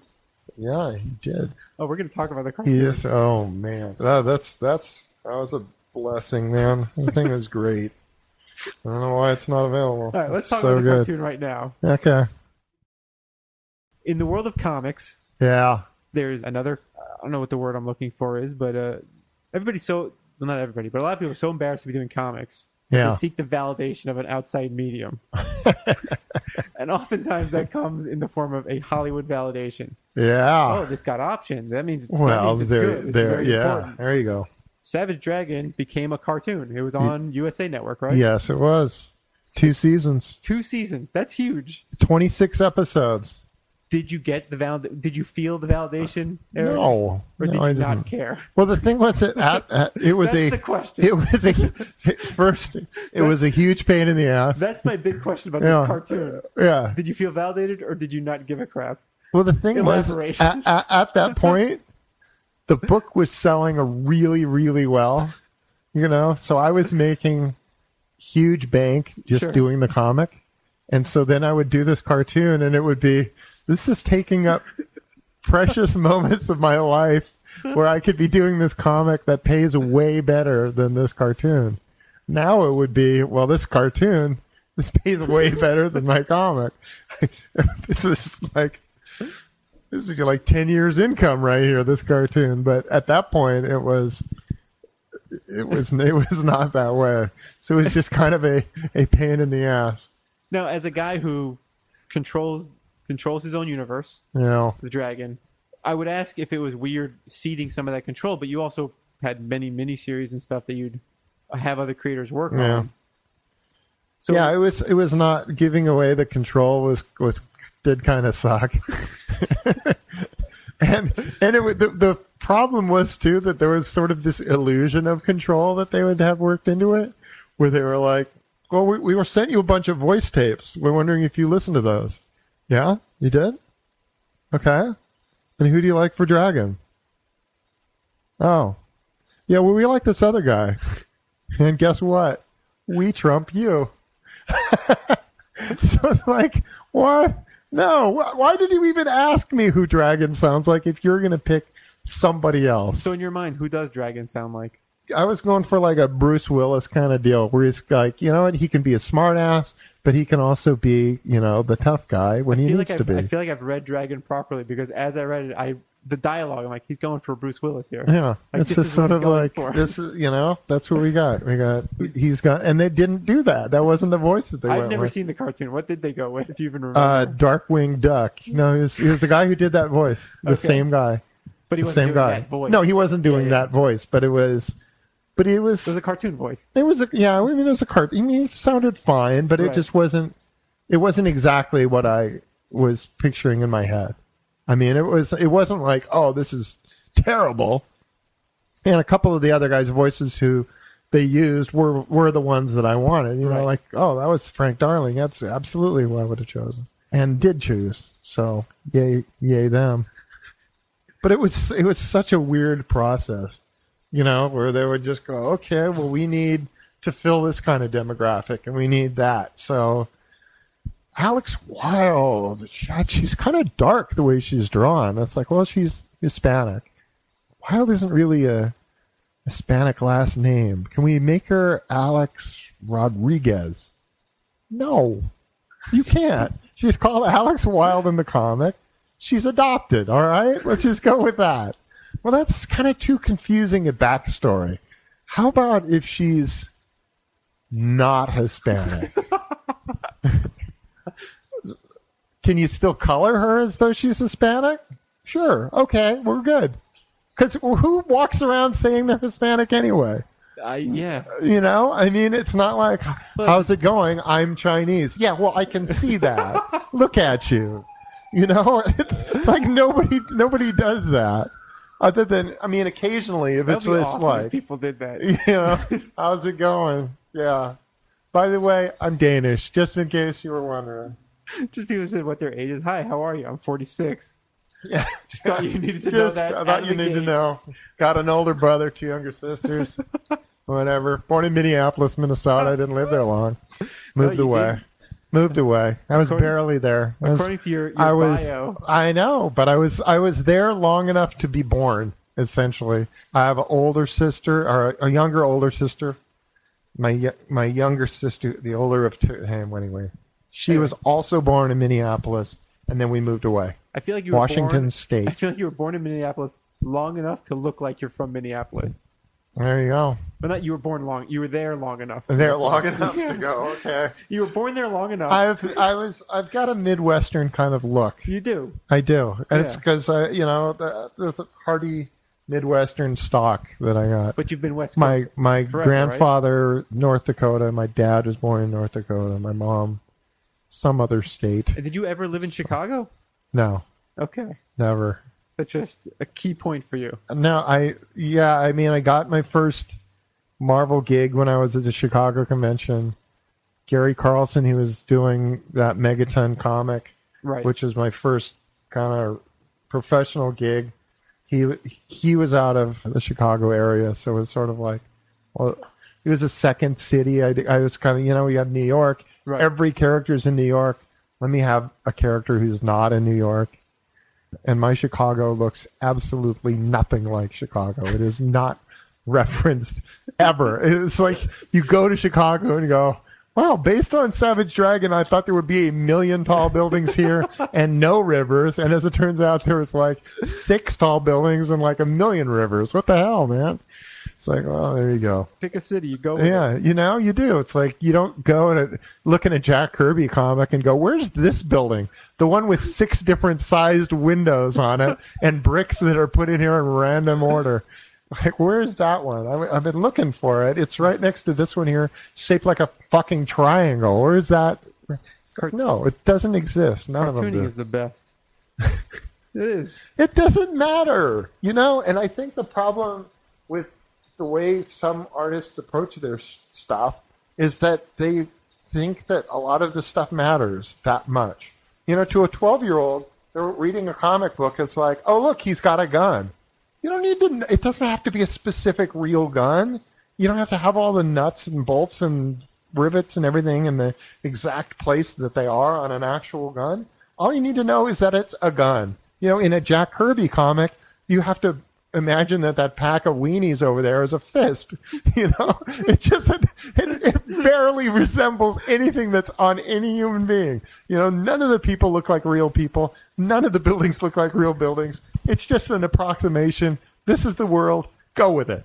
You know, and Sure. that's fine. Sure. It's called cartooning, you know, and you just make shit up, and it's like there you go. Preaching to the choir. Yeah, well, I'm that's that's me. I'm- I'm- Unfortunately, the, the current audience in that church really loves to know what kind of gun it is. yeah, yeah. I want to know how that and how.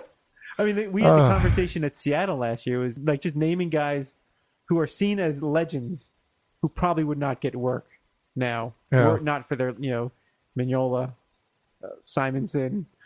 Like, you probably wouldn't get Yeah. work. It's weird. Yeah, no, because because it's like Bruce uh, Timm probably wouldn't yeah, no. work. You just look at it and you go, what? The, you you mean you're not putting a seam down the middle of Wolverine's base? What the hell? But as a guy who's been doing this for so long and has seen, and, and the market has essentially changed around you because you've seclu- you've essentially sequestered yourself Yeah, into your world where you get to do what you want, and the market has changed pretty dramatically in 20 years. Like, do you feel do you feel a little Rip Van Winkle where you go, what, what, the, what, what the hell's here? going? Well, there's little bits and pieces of stuff that still pokes through because you still get occasionally, you know, some guy who's doing something kind of wacky, and you go, how is it that this is still allowed? But even using Dragon as an example, you know, a lot of guys started reading it in '92 Yeah.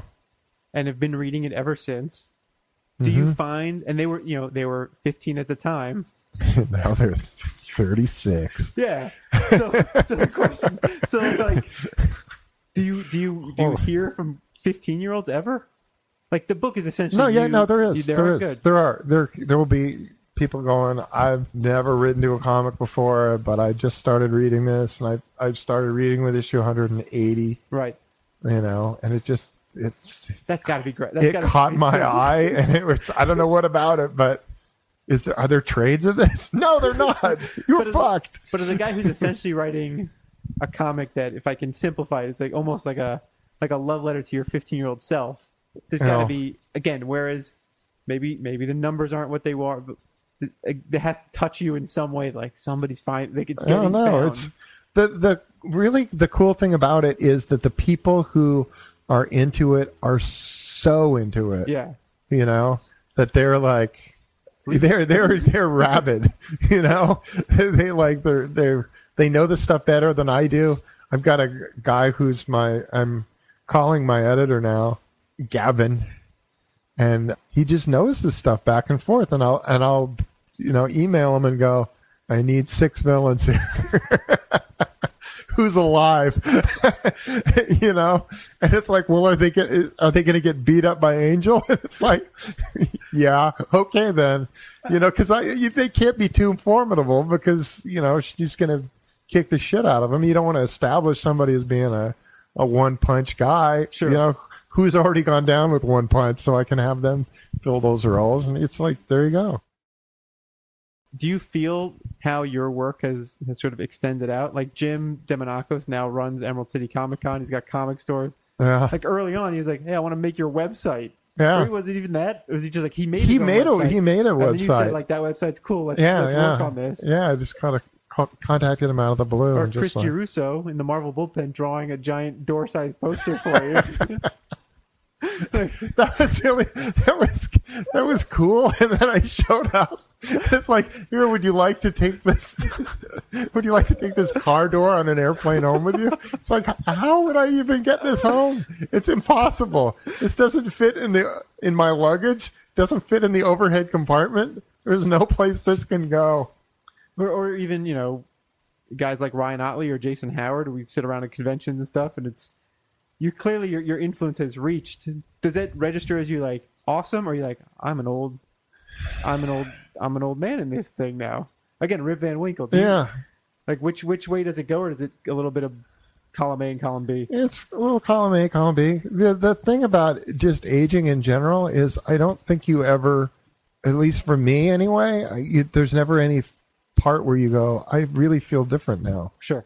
You know. Yeah. so yeah. you in a, in a way you're you still when you go up and talk to the pretty girl you're 15 again. You know. and it's just like holy holy crap. You know, I, why can't I spit out three consecutive words that form some kind of a sentence? What's wrong with me? You know, and it's like that always. I don't, you know, I never when I'm sitting down at the drawing board, I'm not sitting there going, I can't believe how many fucking pages I've drawn.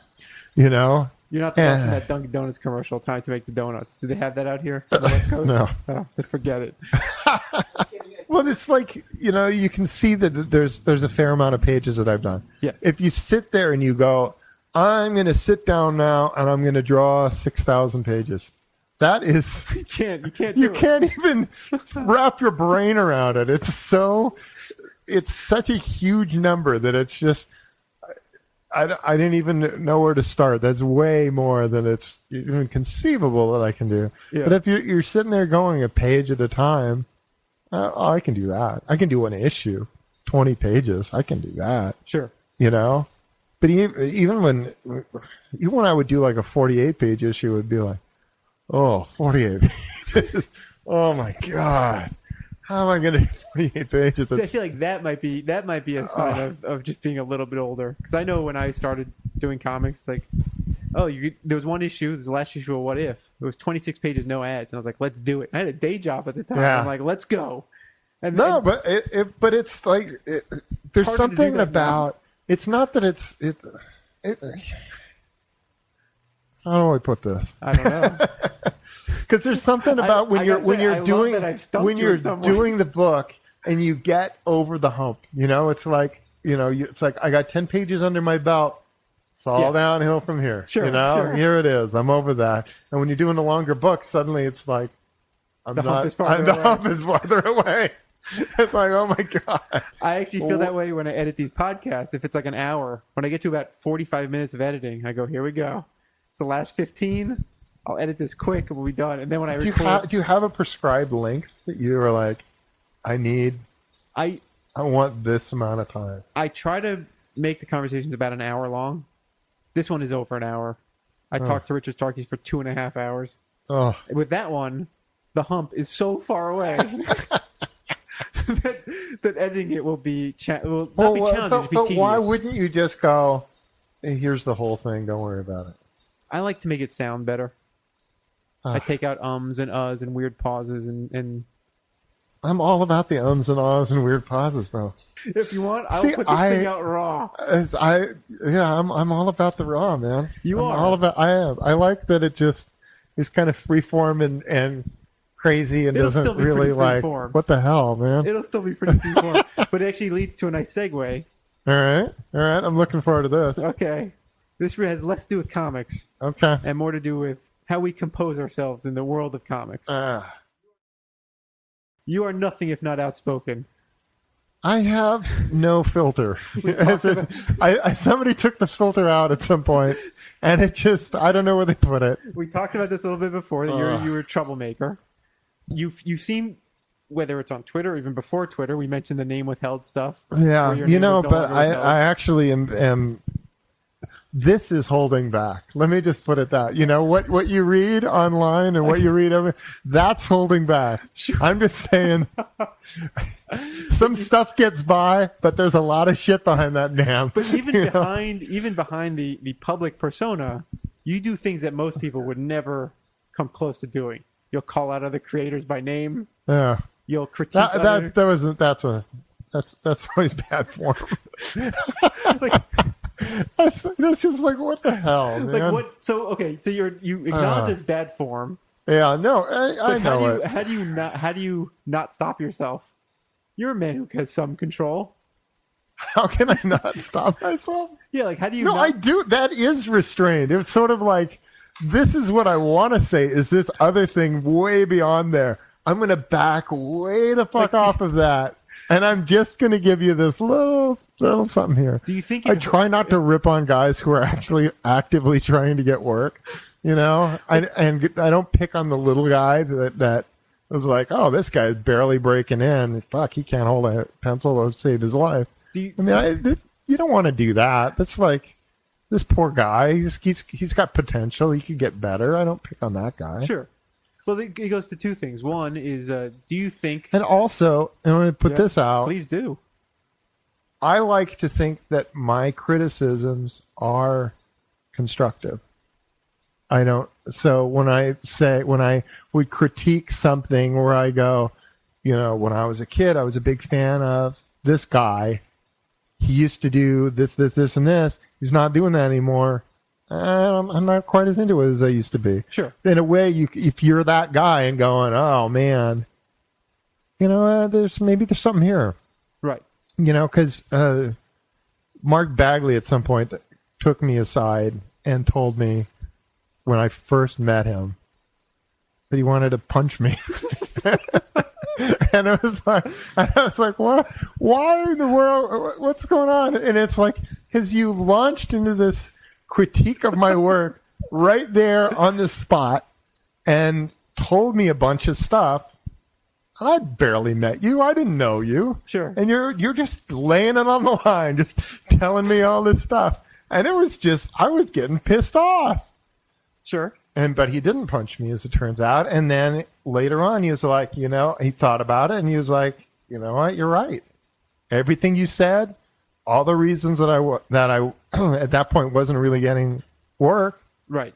was was ex- exact reasons that you were saying. That is that you know all his all his shots were tiny and it, everything was all pulled back and and he's showing the full figure all the time and it you know his page looked like a stamp collection. It didn't look like a series of panels that were telling a story that you really needed to you know punch some panels out more and pull back more and and just vary the size of the figures on a page more Yeah. and it's like there's there's stuff that he needed to do that he got around to doing and his pages got more visually interesting than they had been beforehand but i'm sitting there telling him but at least i didn't fucking put that on the internet Well, that's that's the thing. So, like, you know, yeah, you, i mean that's the difference is i'm not laying into the guy right in public i'm just laying, telling him like Right. taking him aside and saying oh by the way you know yeah, you have you have a reputation for at conventions where people show you work. You're you're brutally honest. You do not hold back. You're not you're not there to to uh, cushion any blows. Well, these guys are trying to get an assignment. yeah. It's like if you're actually trying to get work, you, the last thing you need. The problem with, with everybody trying to get work is they're surrounded by idiots. You know? I mean, your whole support system are people who don't know what the fuck they're talking about. You know, it's like doing a high school play in Cando, North Dakota, and them going, "You're just as good as a Broadway play," and you walk out of there going, "Hey, we're just as good as a Broadway play." Yeah. It's like bullshit. You don't know. You're that's a farmer. He doesn't know anything. He's never left his house. He's never seen a Broadway play. He doesn't know what he's talking about. Yeah.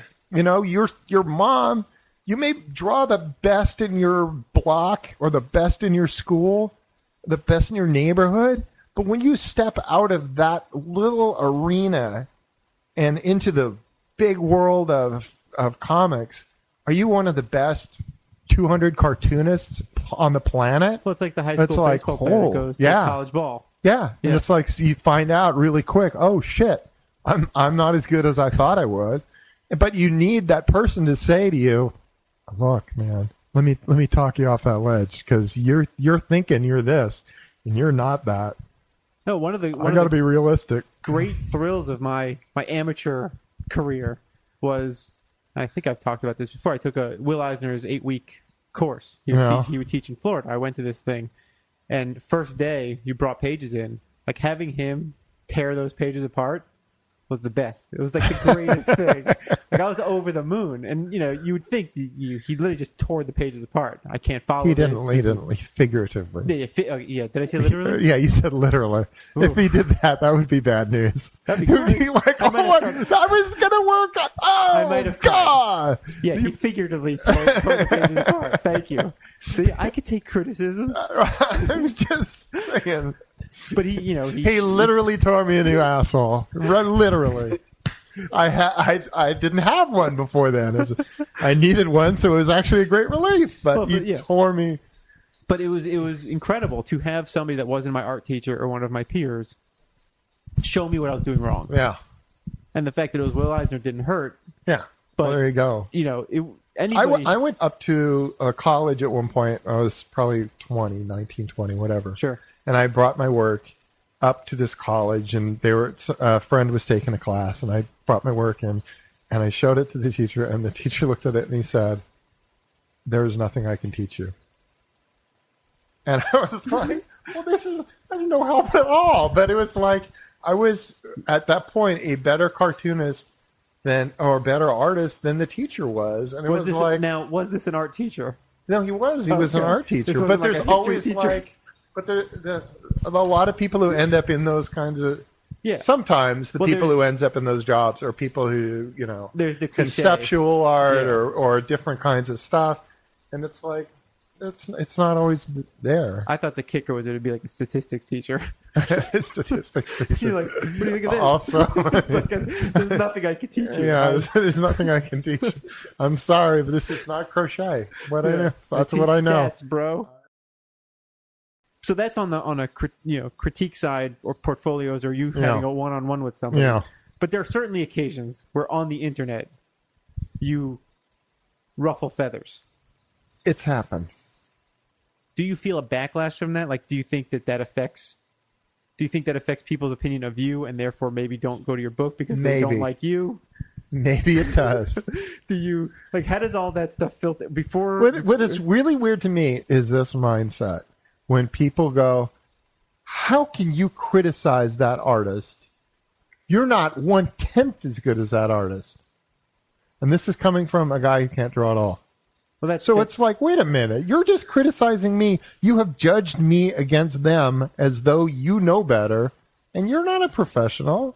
You don't even you don't even do anything. You were like you live in your mom's basement. You're you're well, that's, that's you know whatever you That's- don't yeah. have any you don't have that at least i'm informed enough to know that the guy doesn't know how to draw hands or whatever Sure. But that that's that's going to be fans are going to have their opinions. That you can't. I mean, the second you go down that road, Yeah. you're doomed. yeah But also, there's there's certainly and and part of it is because you were an image founder, and there's an instant linking of you to the other image founders, whether it's Todd or Rob or whoever. And that is so unfair well, well it's, it's to some degree to a certain degree, Yeah. and then by virtue of that, when there is some sort of say public meltdown or some sort of display of less than savvy professional behavior, you get thrown into that, to, or sometimes you chime in no and are part of the mix, whether Well, you not- intended to or not. what can i say I don't know. I don't know what to, how do I respond to that other than yeah, go me. I'm just, I'm just curious if there's like a party I, that goes I don't. you know "Uh, what? I, I don't. I, I don't read it, and I don't give a shit. You know, I don't care. It just doesn't. It doesn't. It doesn't matter to me. You know. That's I, fair. I, I've I've I've moved into uh, the house I want to live in for the rest of my life. I'm I'm I'm I'm married. I've got two beautiful children. I don't I don't need that anymore. You know, it's just like I don't care if all of this goes away, and if if if all the comic book stuff suddenly dried up tomorrow, and and I was like left wandering the streets of San Francisco. That's a fucking wonderful life, you know. I, I would just be like, so I don't have to do that anymore. Well, kick ass. You join all the other hobos Uh, I'm I'm fine, you know. I wouldn't I wouldn't do that. I'm not sitting there. I'm gonna be bumming change or whatever. But I'm just saying, I'm I'm okay. I'm okay. I don't I don't need this. do Uh, it, you do it because you like doing it. I do it because I enjoy it. Yeah, which is, should all be so lucky. It's nice to be able to do something you enjoy. And people like what you do. Some, not all. I didn't put a number in front of it. No, that. I, I, I wouldn't. I wouldn't. what else you got? I think that I think Yeah. I think that might be the, the the most of it. Is something I didn't cover? What do you want to talk about? Huh? Anything you want to talk about? I don't know. What? Just asking. I mean, I don't know. Yeah, it's always weird because there's always the questions you're asked in real life, you know, Yeah. by regular people. They're like, "So what are you reading?" Yeah, I hate asking those questions. You know, I'm not. I, because then it puts you on the spot too. Yeah. It's like, wow, what if I'm not reading anything? And I think most people in the industry don't read jack shit. or they read a lot less than you think they would. Yeah, Yeah. I was thinking there'd be more nuts and bolts stuff. Okay. You Like- know, I don't know. You, when I say nuts and bolts, you're immediately supposed to go, "Oh, I know what you mean." Well, I mean, we talked a little bit about. Like I was trying to understand how your style came to be. That's sort of Yeah, nuts and yeah, bolts. that's that's some right. But you, you know, and it's it's a hodgepodge, which is a yeah. nuts, nuts. that's and, that's that's more more probably nuts than bolts, but Yeah. you know we don't and then and then we don't want to get too much into the bolts. your your your writing process is uh, it's like a free for all.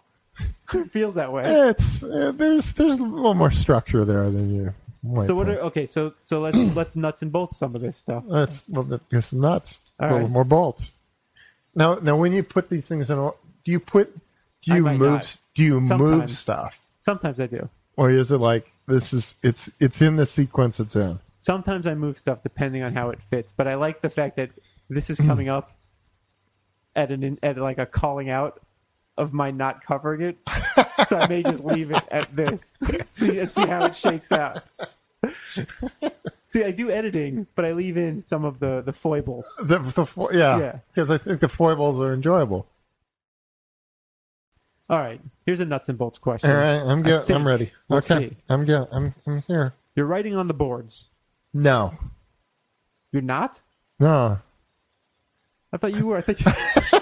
Hold on. You can't, you can't no, no. You know, you know how Stan and Jack would work, where where where I know how they they they, work. they they have their conversation. Yeah. Jack goes home and he draws his story and he puts little liner notes on the Yeah. side, and then he gives to Stan, and Stan comes in and he, and he writes the script. Yeah.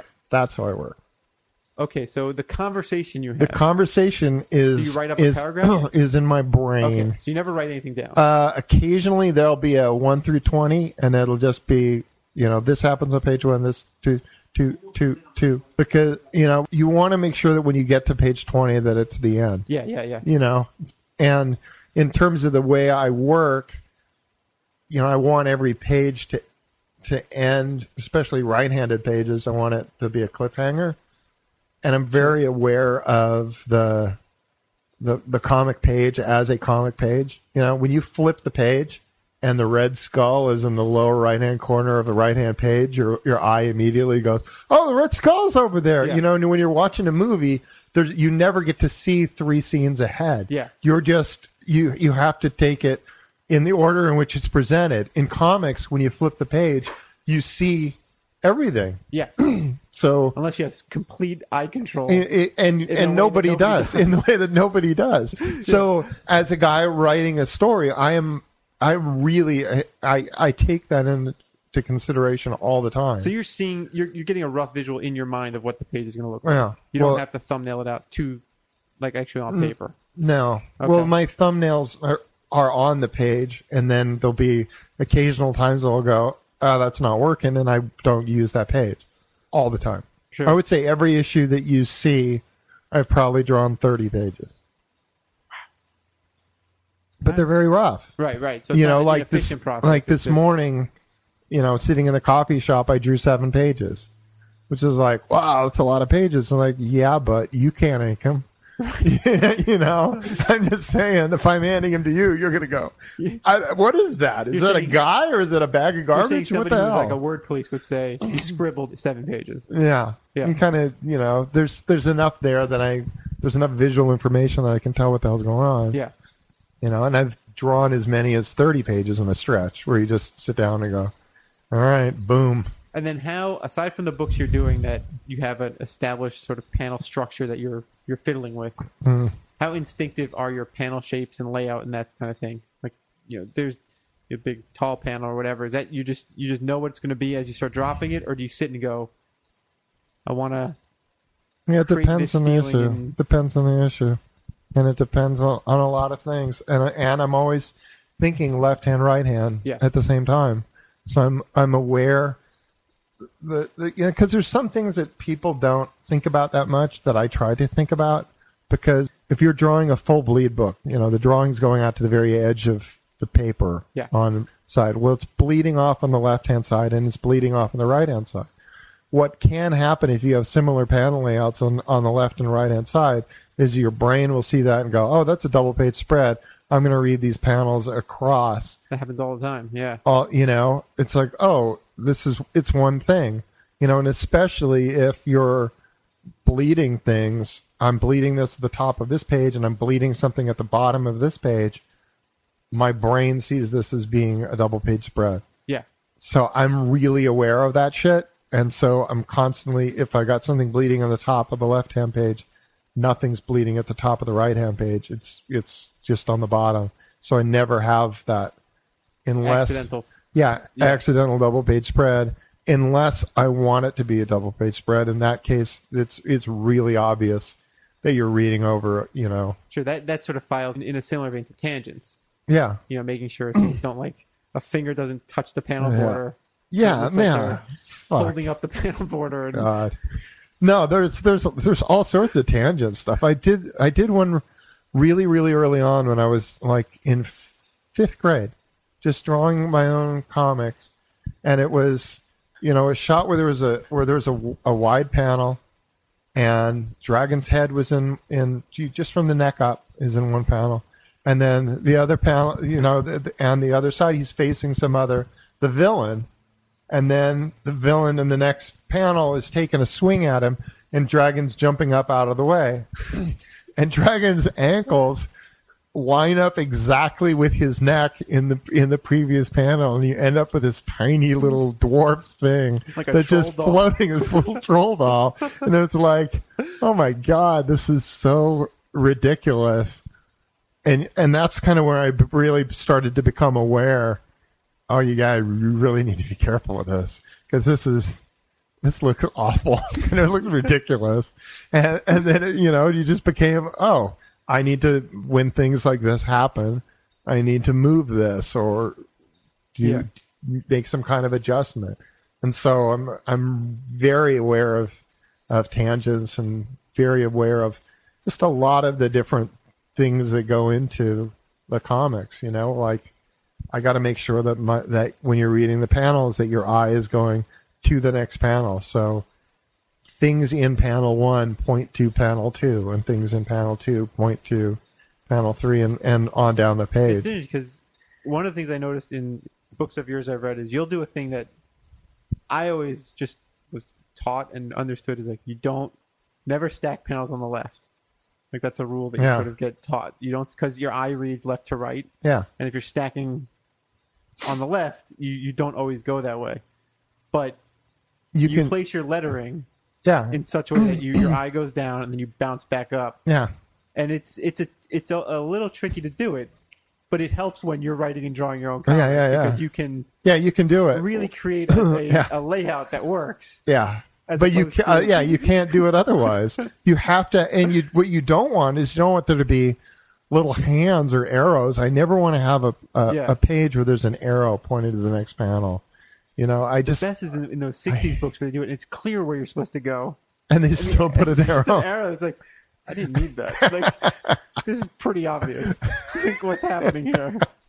i should do that like a r- regular regular form yeah it's like then you get the diagonal panel it's leading you back to panel three Yeah. it's like what i didn't need this at all this I is feel like I've seen it. the in, like- only way to do, possibly read this I feel like I've seen like in an Archie book, which is one of like the most cl- like clarity is top top of the list of Archie is like make everything look the same and easy to read. Go. You should Well. never need an arrow in an Archie book, but they pop up every now and again. But yeah, when you're writing and drawing your own comic, and Yeah, you can you choose can- the balloons and you everything can- and where it all goes. Yep. There's a lot more control of the of the story, obviously, and and how the reader reads that story. Yeah. Yeah. And so, I mean, yeah, if you're doing a stack on the left, the only way to do that is to have there be some element that's that's carrying you down, Yeah. and and having the lettering and, and balloons. That's that's the easiest way of doing that. It's like I'm already into reading this. Oh, it's led me directly into this panel, which is leading directly into the next. Now, do you ever worry when you do something like that? This is like almost the definitive idea of nuts and bolts. If you're bringing somebody down to the bottom of your page, they're gonna see the bottom right side of that page. Yeah. You must. I mean, is there? Are you only doing left stack panels on the left facing page, so there's never the cliffhanger on the bottom right that you're gonna tra- you're gonna take them to, and then make them have to go back to the top and, and, and reach it? Uh, well, I don't do two stacks. No, but well, so the next panel will just be a big tall panel. Usually, yeah. Usually, will be it'll be like a stack on the left and then straight, straight. You wouldn't do four on the left, two on the right. Oh, I don't want to make it That anymore. like- it, it just, it, yeah. I mean, at a certain point, it does, it does, it does really get to be trouble where you, where you're just you don't want to be leading people all over the place and they don't don't know where to go with it But all. you you sort of want somebody to be reading the comic and not notice all those things. yeah, Like I'm noticing them because I'm reading them critically. I'm seeing what you're doing and I'm paying attention to Yeah. how you're laying the page out. But in theory, somebody probably you almost don't even want them to see the sound effects, right? You kind of want them to see them mm. without yeah. You just kind of want them to hear them without. what's that? you want them to hear them. Well, yeah, that's what I mean. Like you want them to be part of the scene and not Yeah. this like weird obstruction that that gets in the way. Same Yeah. thing with panel borders. Yeah. right? You don't want them to, unless they're creating an effect in the story, a Well- rougher panel border or whatever. Well, there's, I mean, there's a lot of things to go into it. It's like characters that are breaking a panel borders. You know, I've had those kind of discussions with people where, you know, I had I had an editor who was telling people, "Don't have them break the panel borders. You don't go to a movie and see Tom Hanks sticking his hand out the side of a." It's like, well, that's a physical imitation of that. You can't do it. If they could Well- make him do it, damn right they do it, but they can't. So you know, they're screwed. The comparison of of comics to filmed stuff is constantly exhausting. Yeah, well, bec I mean, because there's so much stuff we can't do in comics. You know, he nods his head. How? How do we make him nod his head? But then, by extension of that, they take all the you know they mm-hmm. I'm in a wider sense will take away the things that make comics awesome or or specific Yeah. because they don't have you know thought balloons, sound effects, Yeah. you know Yeah. goofy goofy sound effects. You know, everybody. The, Well, the- even narration. It's to the point where it's like narration boxes because somebody at some point said, "I don't read the narration boxes. It's it's quicker to read through this comic without narration boxes." I've- I've so then somebody is like, "Oh." This guy in this letter column said he didn't read narration boxes. That means the entire audience doesn't. Let's never use narration boxes. and I've talked about it before. I love just a simple location. Tell me where I am. Yeah. Like if the establishing shot isn't doing it, and it doesn't always, Yeah. Tell me where I'm at. because if it all takes place in a city, I don't know what time or place this. Well, new there's also, is. I mean, we have access to thought balloons, and Yeah. thought balloons used used well can be really great. they're awesome. You know, especially if somebody is fucking lying. You know, how else do you show that other than them sitting there with a goddamn Joker grin on their face Yeah. while they're saying, "Yes, I love you, Mary Jane." Big grin. It's like, what are you grinning about, you idiot? You know, I mean, if you've got a thought balloon where he's got this internal monologue, I'm going to tell her this because I know that she loves vanilla ice cream. Uh, you know, you Yeah. can do that in, in the course of thought balloons and have there be really mischievous shit going on. I mean, the first time I used them in Savage Dragon, and I hadn't for longest time, I didn't use them at all, was when Barbaric and Ricochet were getting married. And basically, everybody was thinking in their heads, this is not going anywhere. you are doomed, you know? And they're saying congratulations. But how do you show that otherwise? How could you possibly The convey that? The only way I can imagine doing that is with a narrative box saying, and the crowd lies to them, blah blah blah. Yeah. Because that would happen in a movie. yeah, Like that kind of like oh voiceover would be terrible. oh, Like yeah. you kind of need at that point thought balloons are not only the best tool for that. Yeah. To create that kind of what a, what a theater person might call dramatic irony, yeah. right? I think that's. The I mean, well, well, how do you, how do you do that in a movie? How can there's just we can do stuff that can't be done in the movies. I think the only way to do it so- is with the voiceover, which most people Yeah. say is a cheat. yeah, Yeah. but it's like uh, uh, you know that whole that whole comparing film to film to comics thing. It's like there's this whole bunch of stuff we we don't have. We don't have movement. We don't have you know. We don't have that range of facial expressions that you can get. Right. you know, and sound and and all sorts of music that can build a mood. You know, something can really surprise you in a movie. That there's how do you get somebody to jump out of their chair reading a comic book? I flipped the page and oh my god, I just lost my shit. I spilled my coffee because Green Goblin showed up. You can't it was such a Rick surprise. Like wash his face in the mirror and then look up and there's a zombie behind him and, and be shocked in a comic. Yeah, Doesn't have the same. yeah, you can't do it. So. With a comic, you can change the shape of the screen. Yeah, which they did in American Graffiti 2, and that's about it, you know? They did a little bit in that wretched Ang Lee Hulk movie. I was gonna say the Hulk and it was movie. like, that was like, really? Because you're going to have, because that's what comics have. They have six panels on a page moving all at the same time I feel like- with separate things going on. I feel like American Splendor did a nice job. I don't know if Yeah. you ever saw that. yeah, I did. I think they. I felt like they did a nice job of recognizing that comics have a visual language, Yeah. and it's you know it's translated for film, but they did stuff.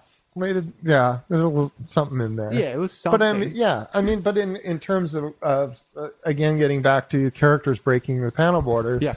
I go, I can do that. That's one of the tools that I have, but I set up rules.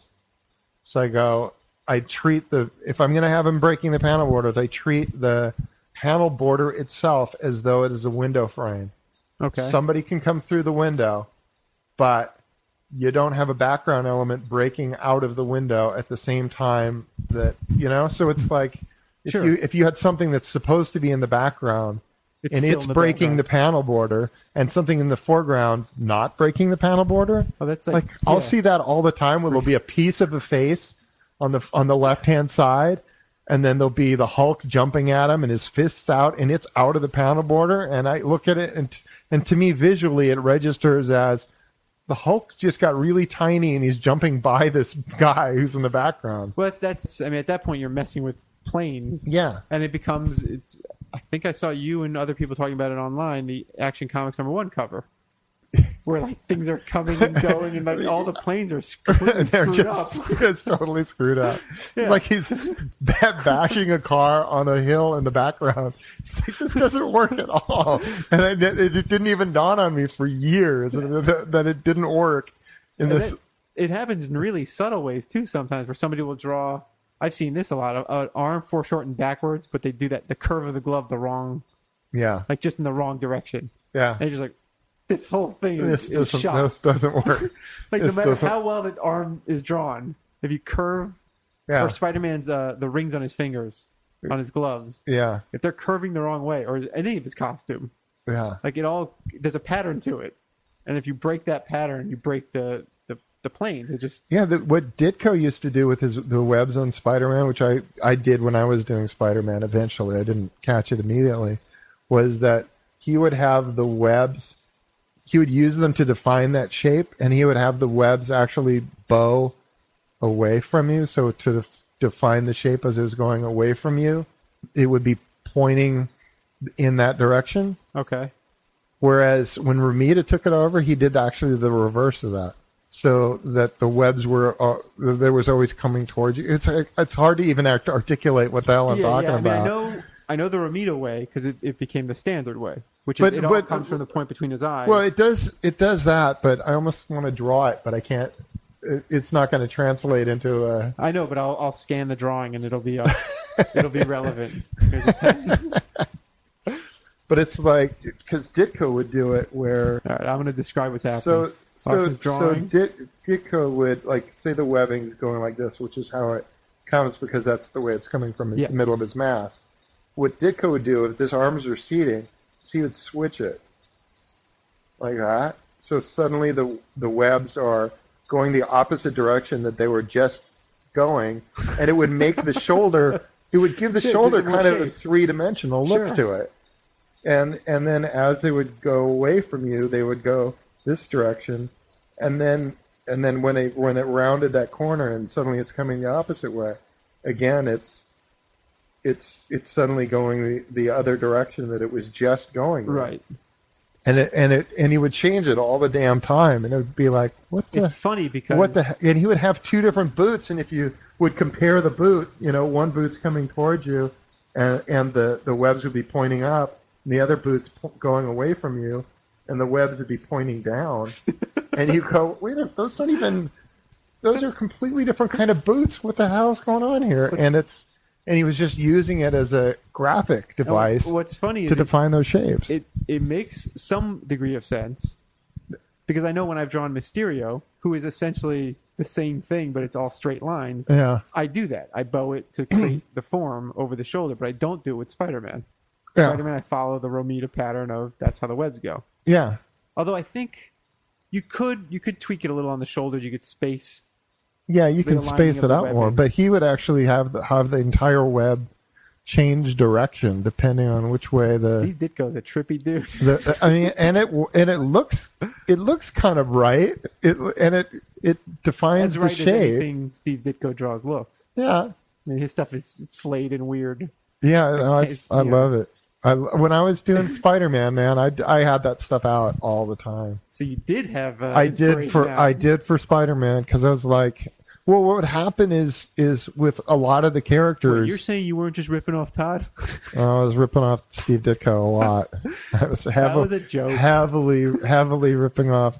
But a lot of what I was trying to do in when I was doing Spider-Man was to to look at what those characters used to look like and try and get back to that because Sure.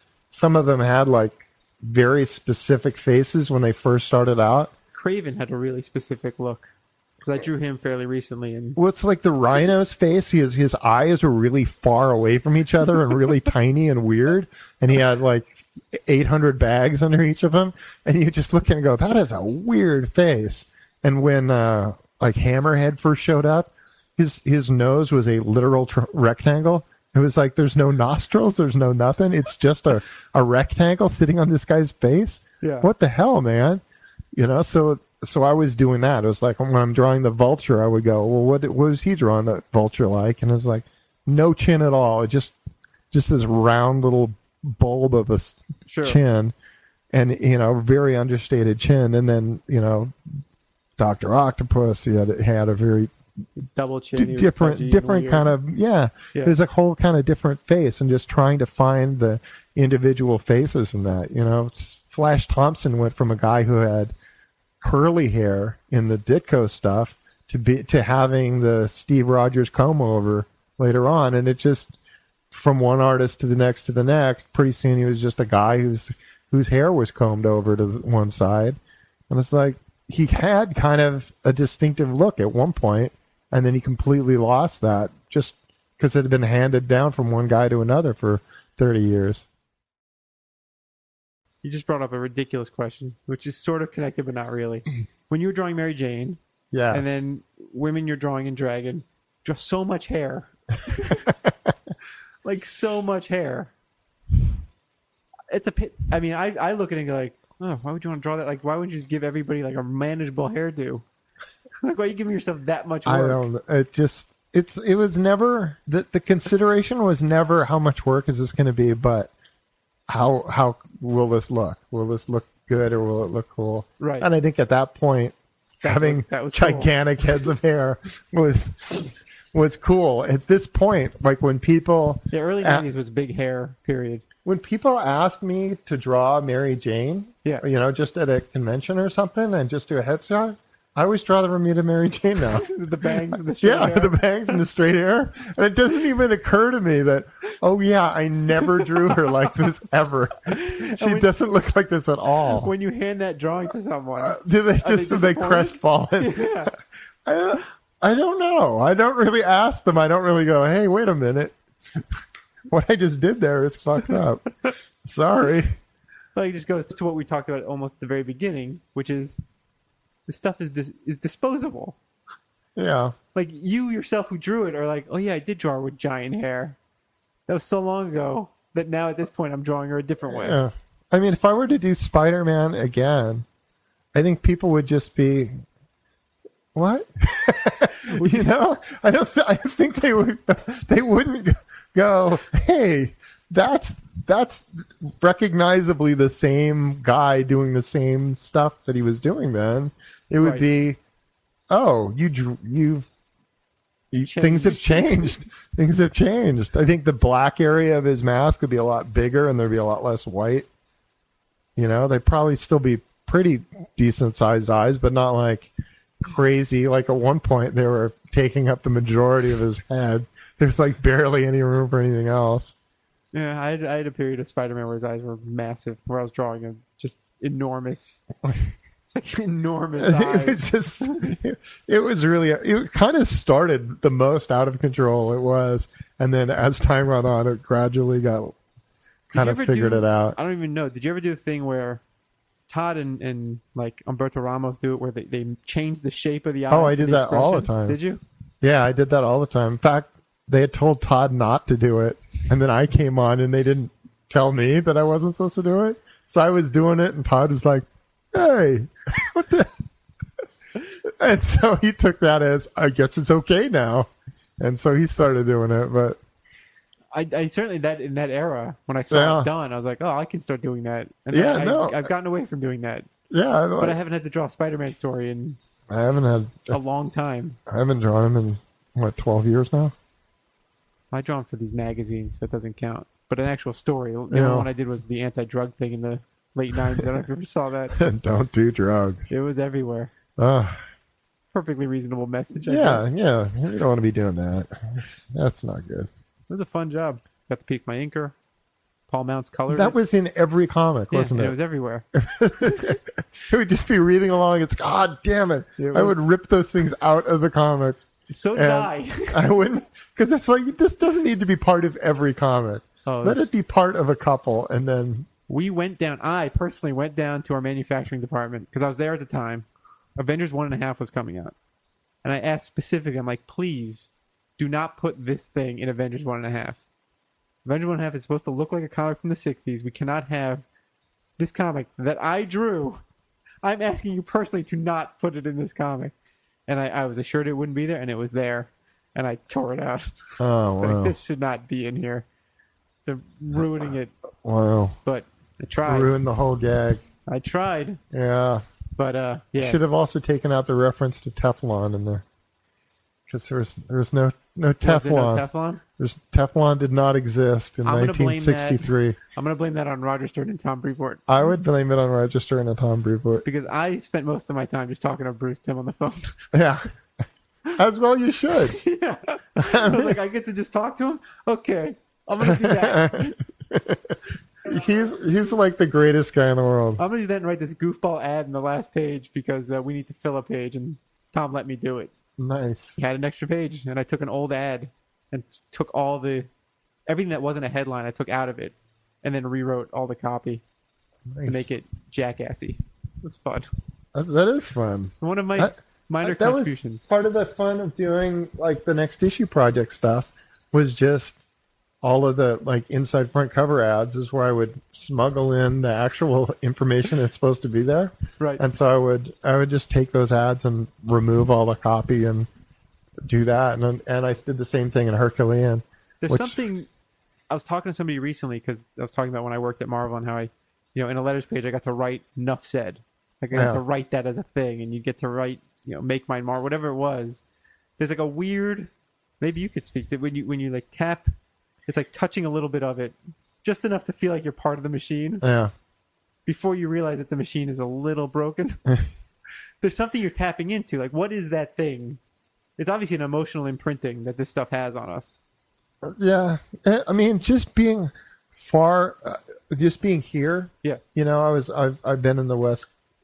West I never really quite felt like I was part of that.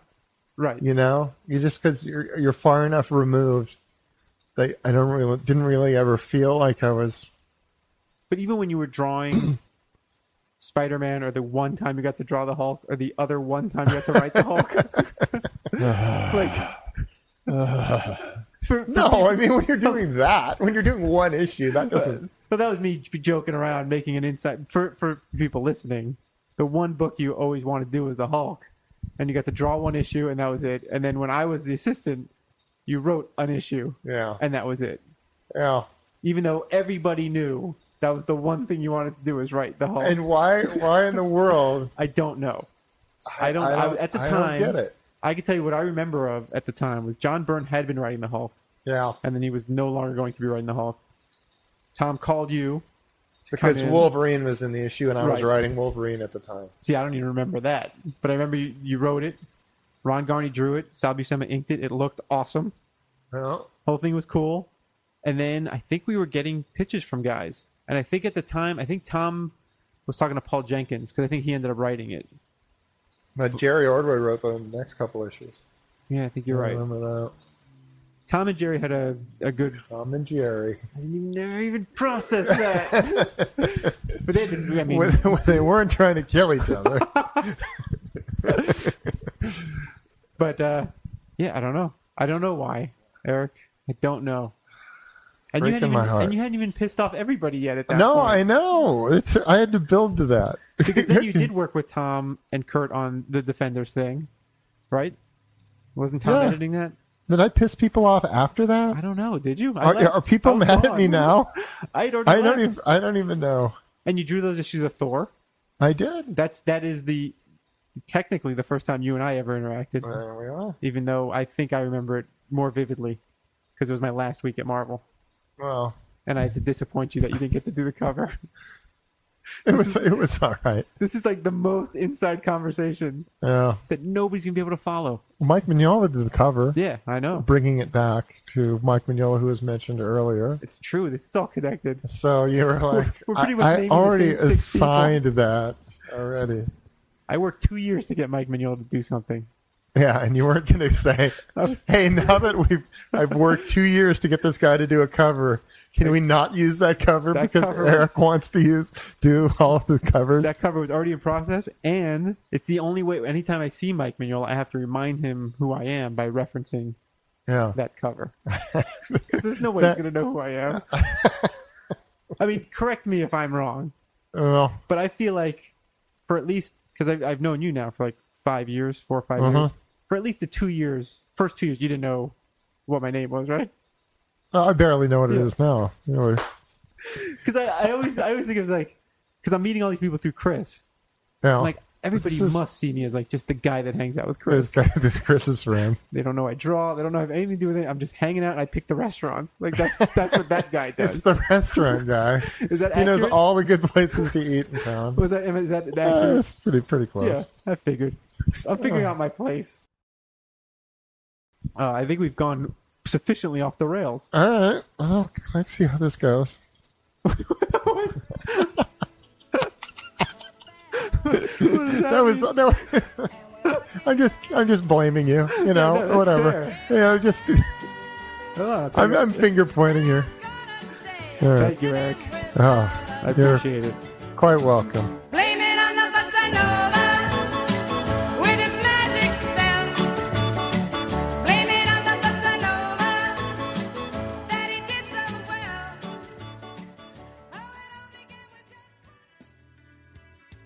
There it was.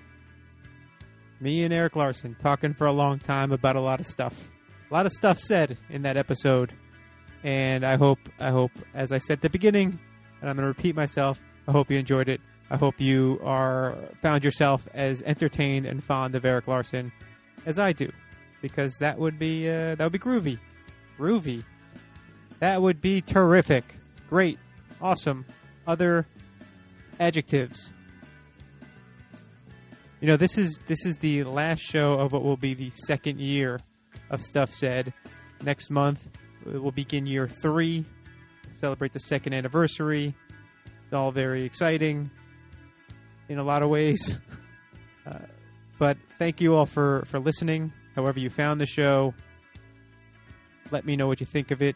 Well, I have a thing that says all of everything I'm about to say next. So that's about all the stuff I have left to say. See you next time. All Stuff Said episodes, applicable links to the guests, and bonus materials can be found at StuffSaidShow.com, where you can also comment on episodes.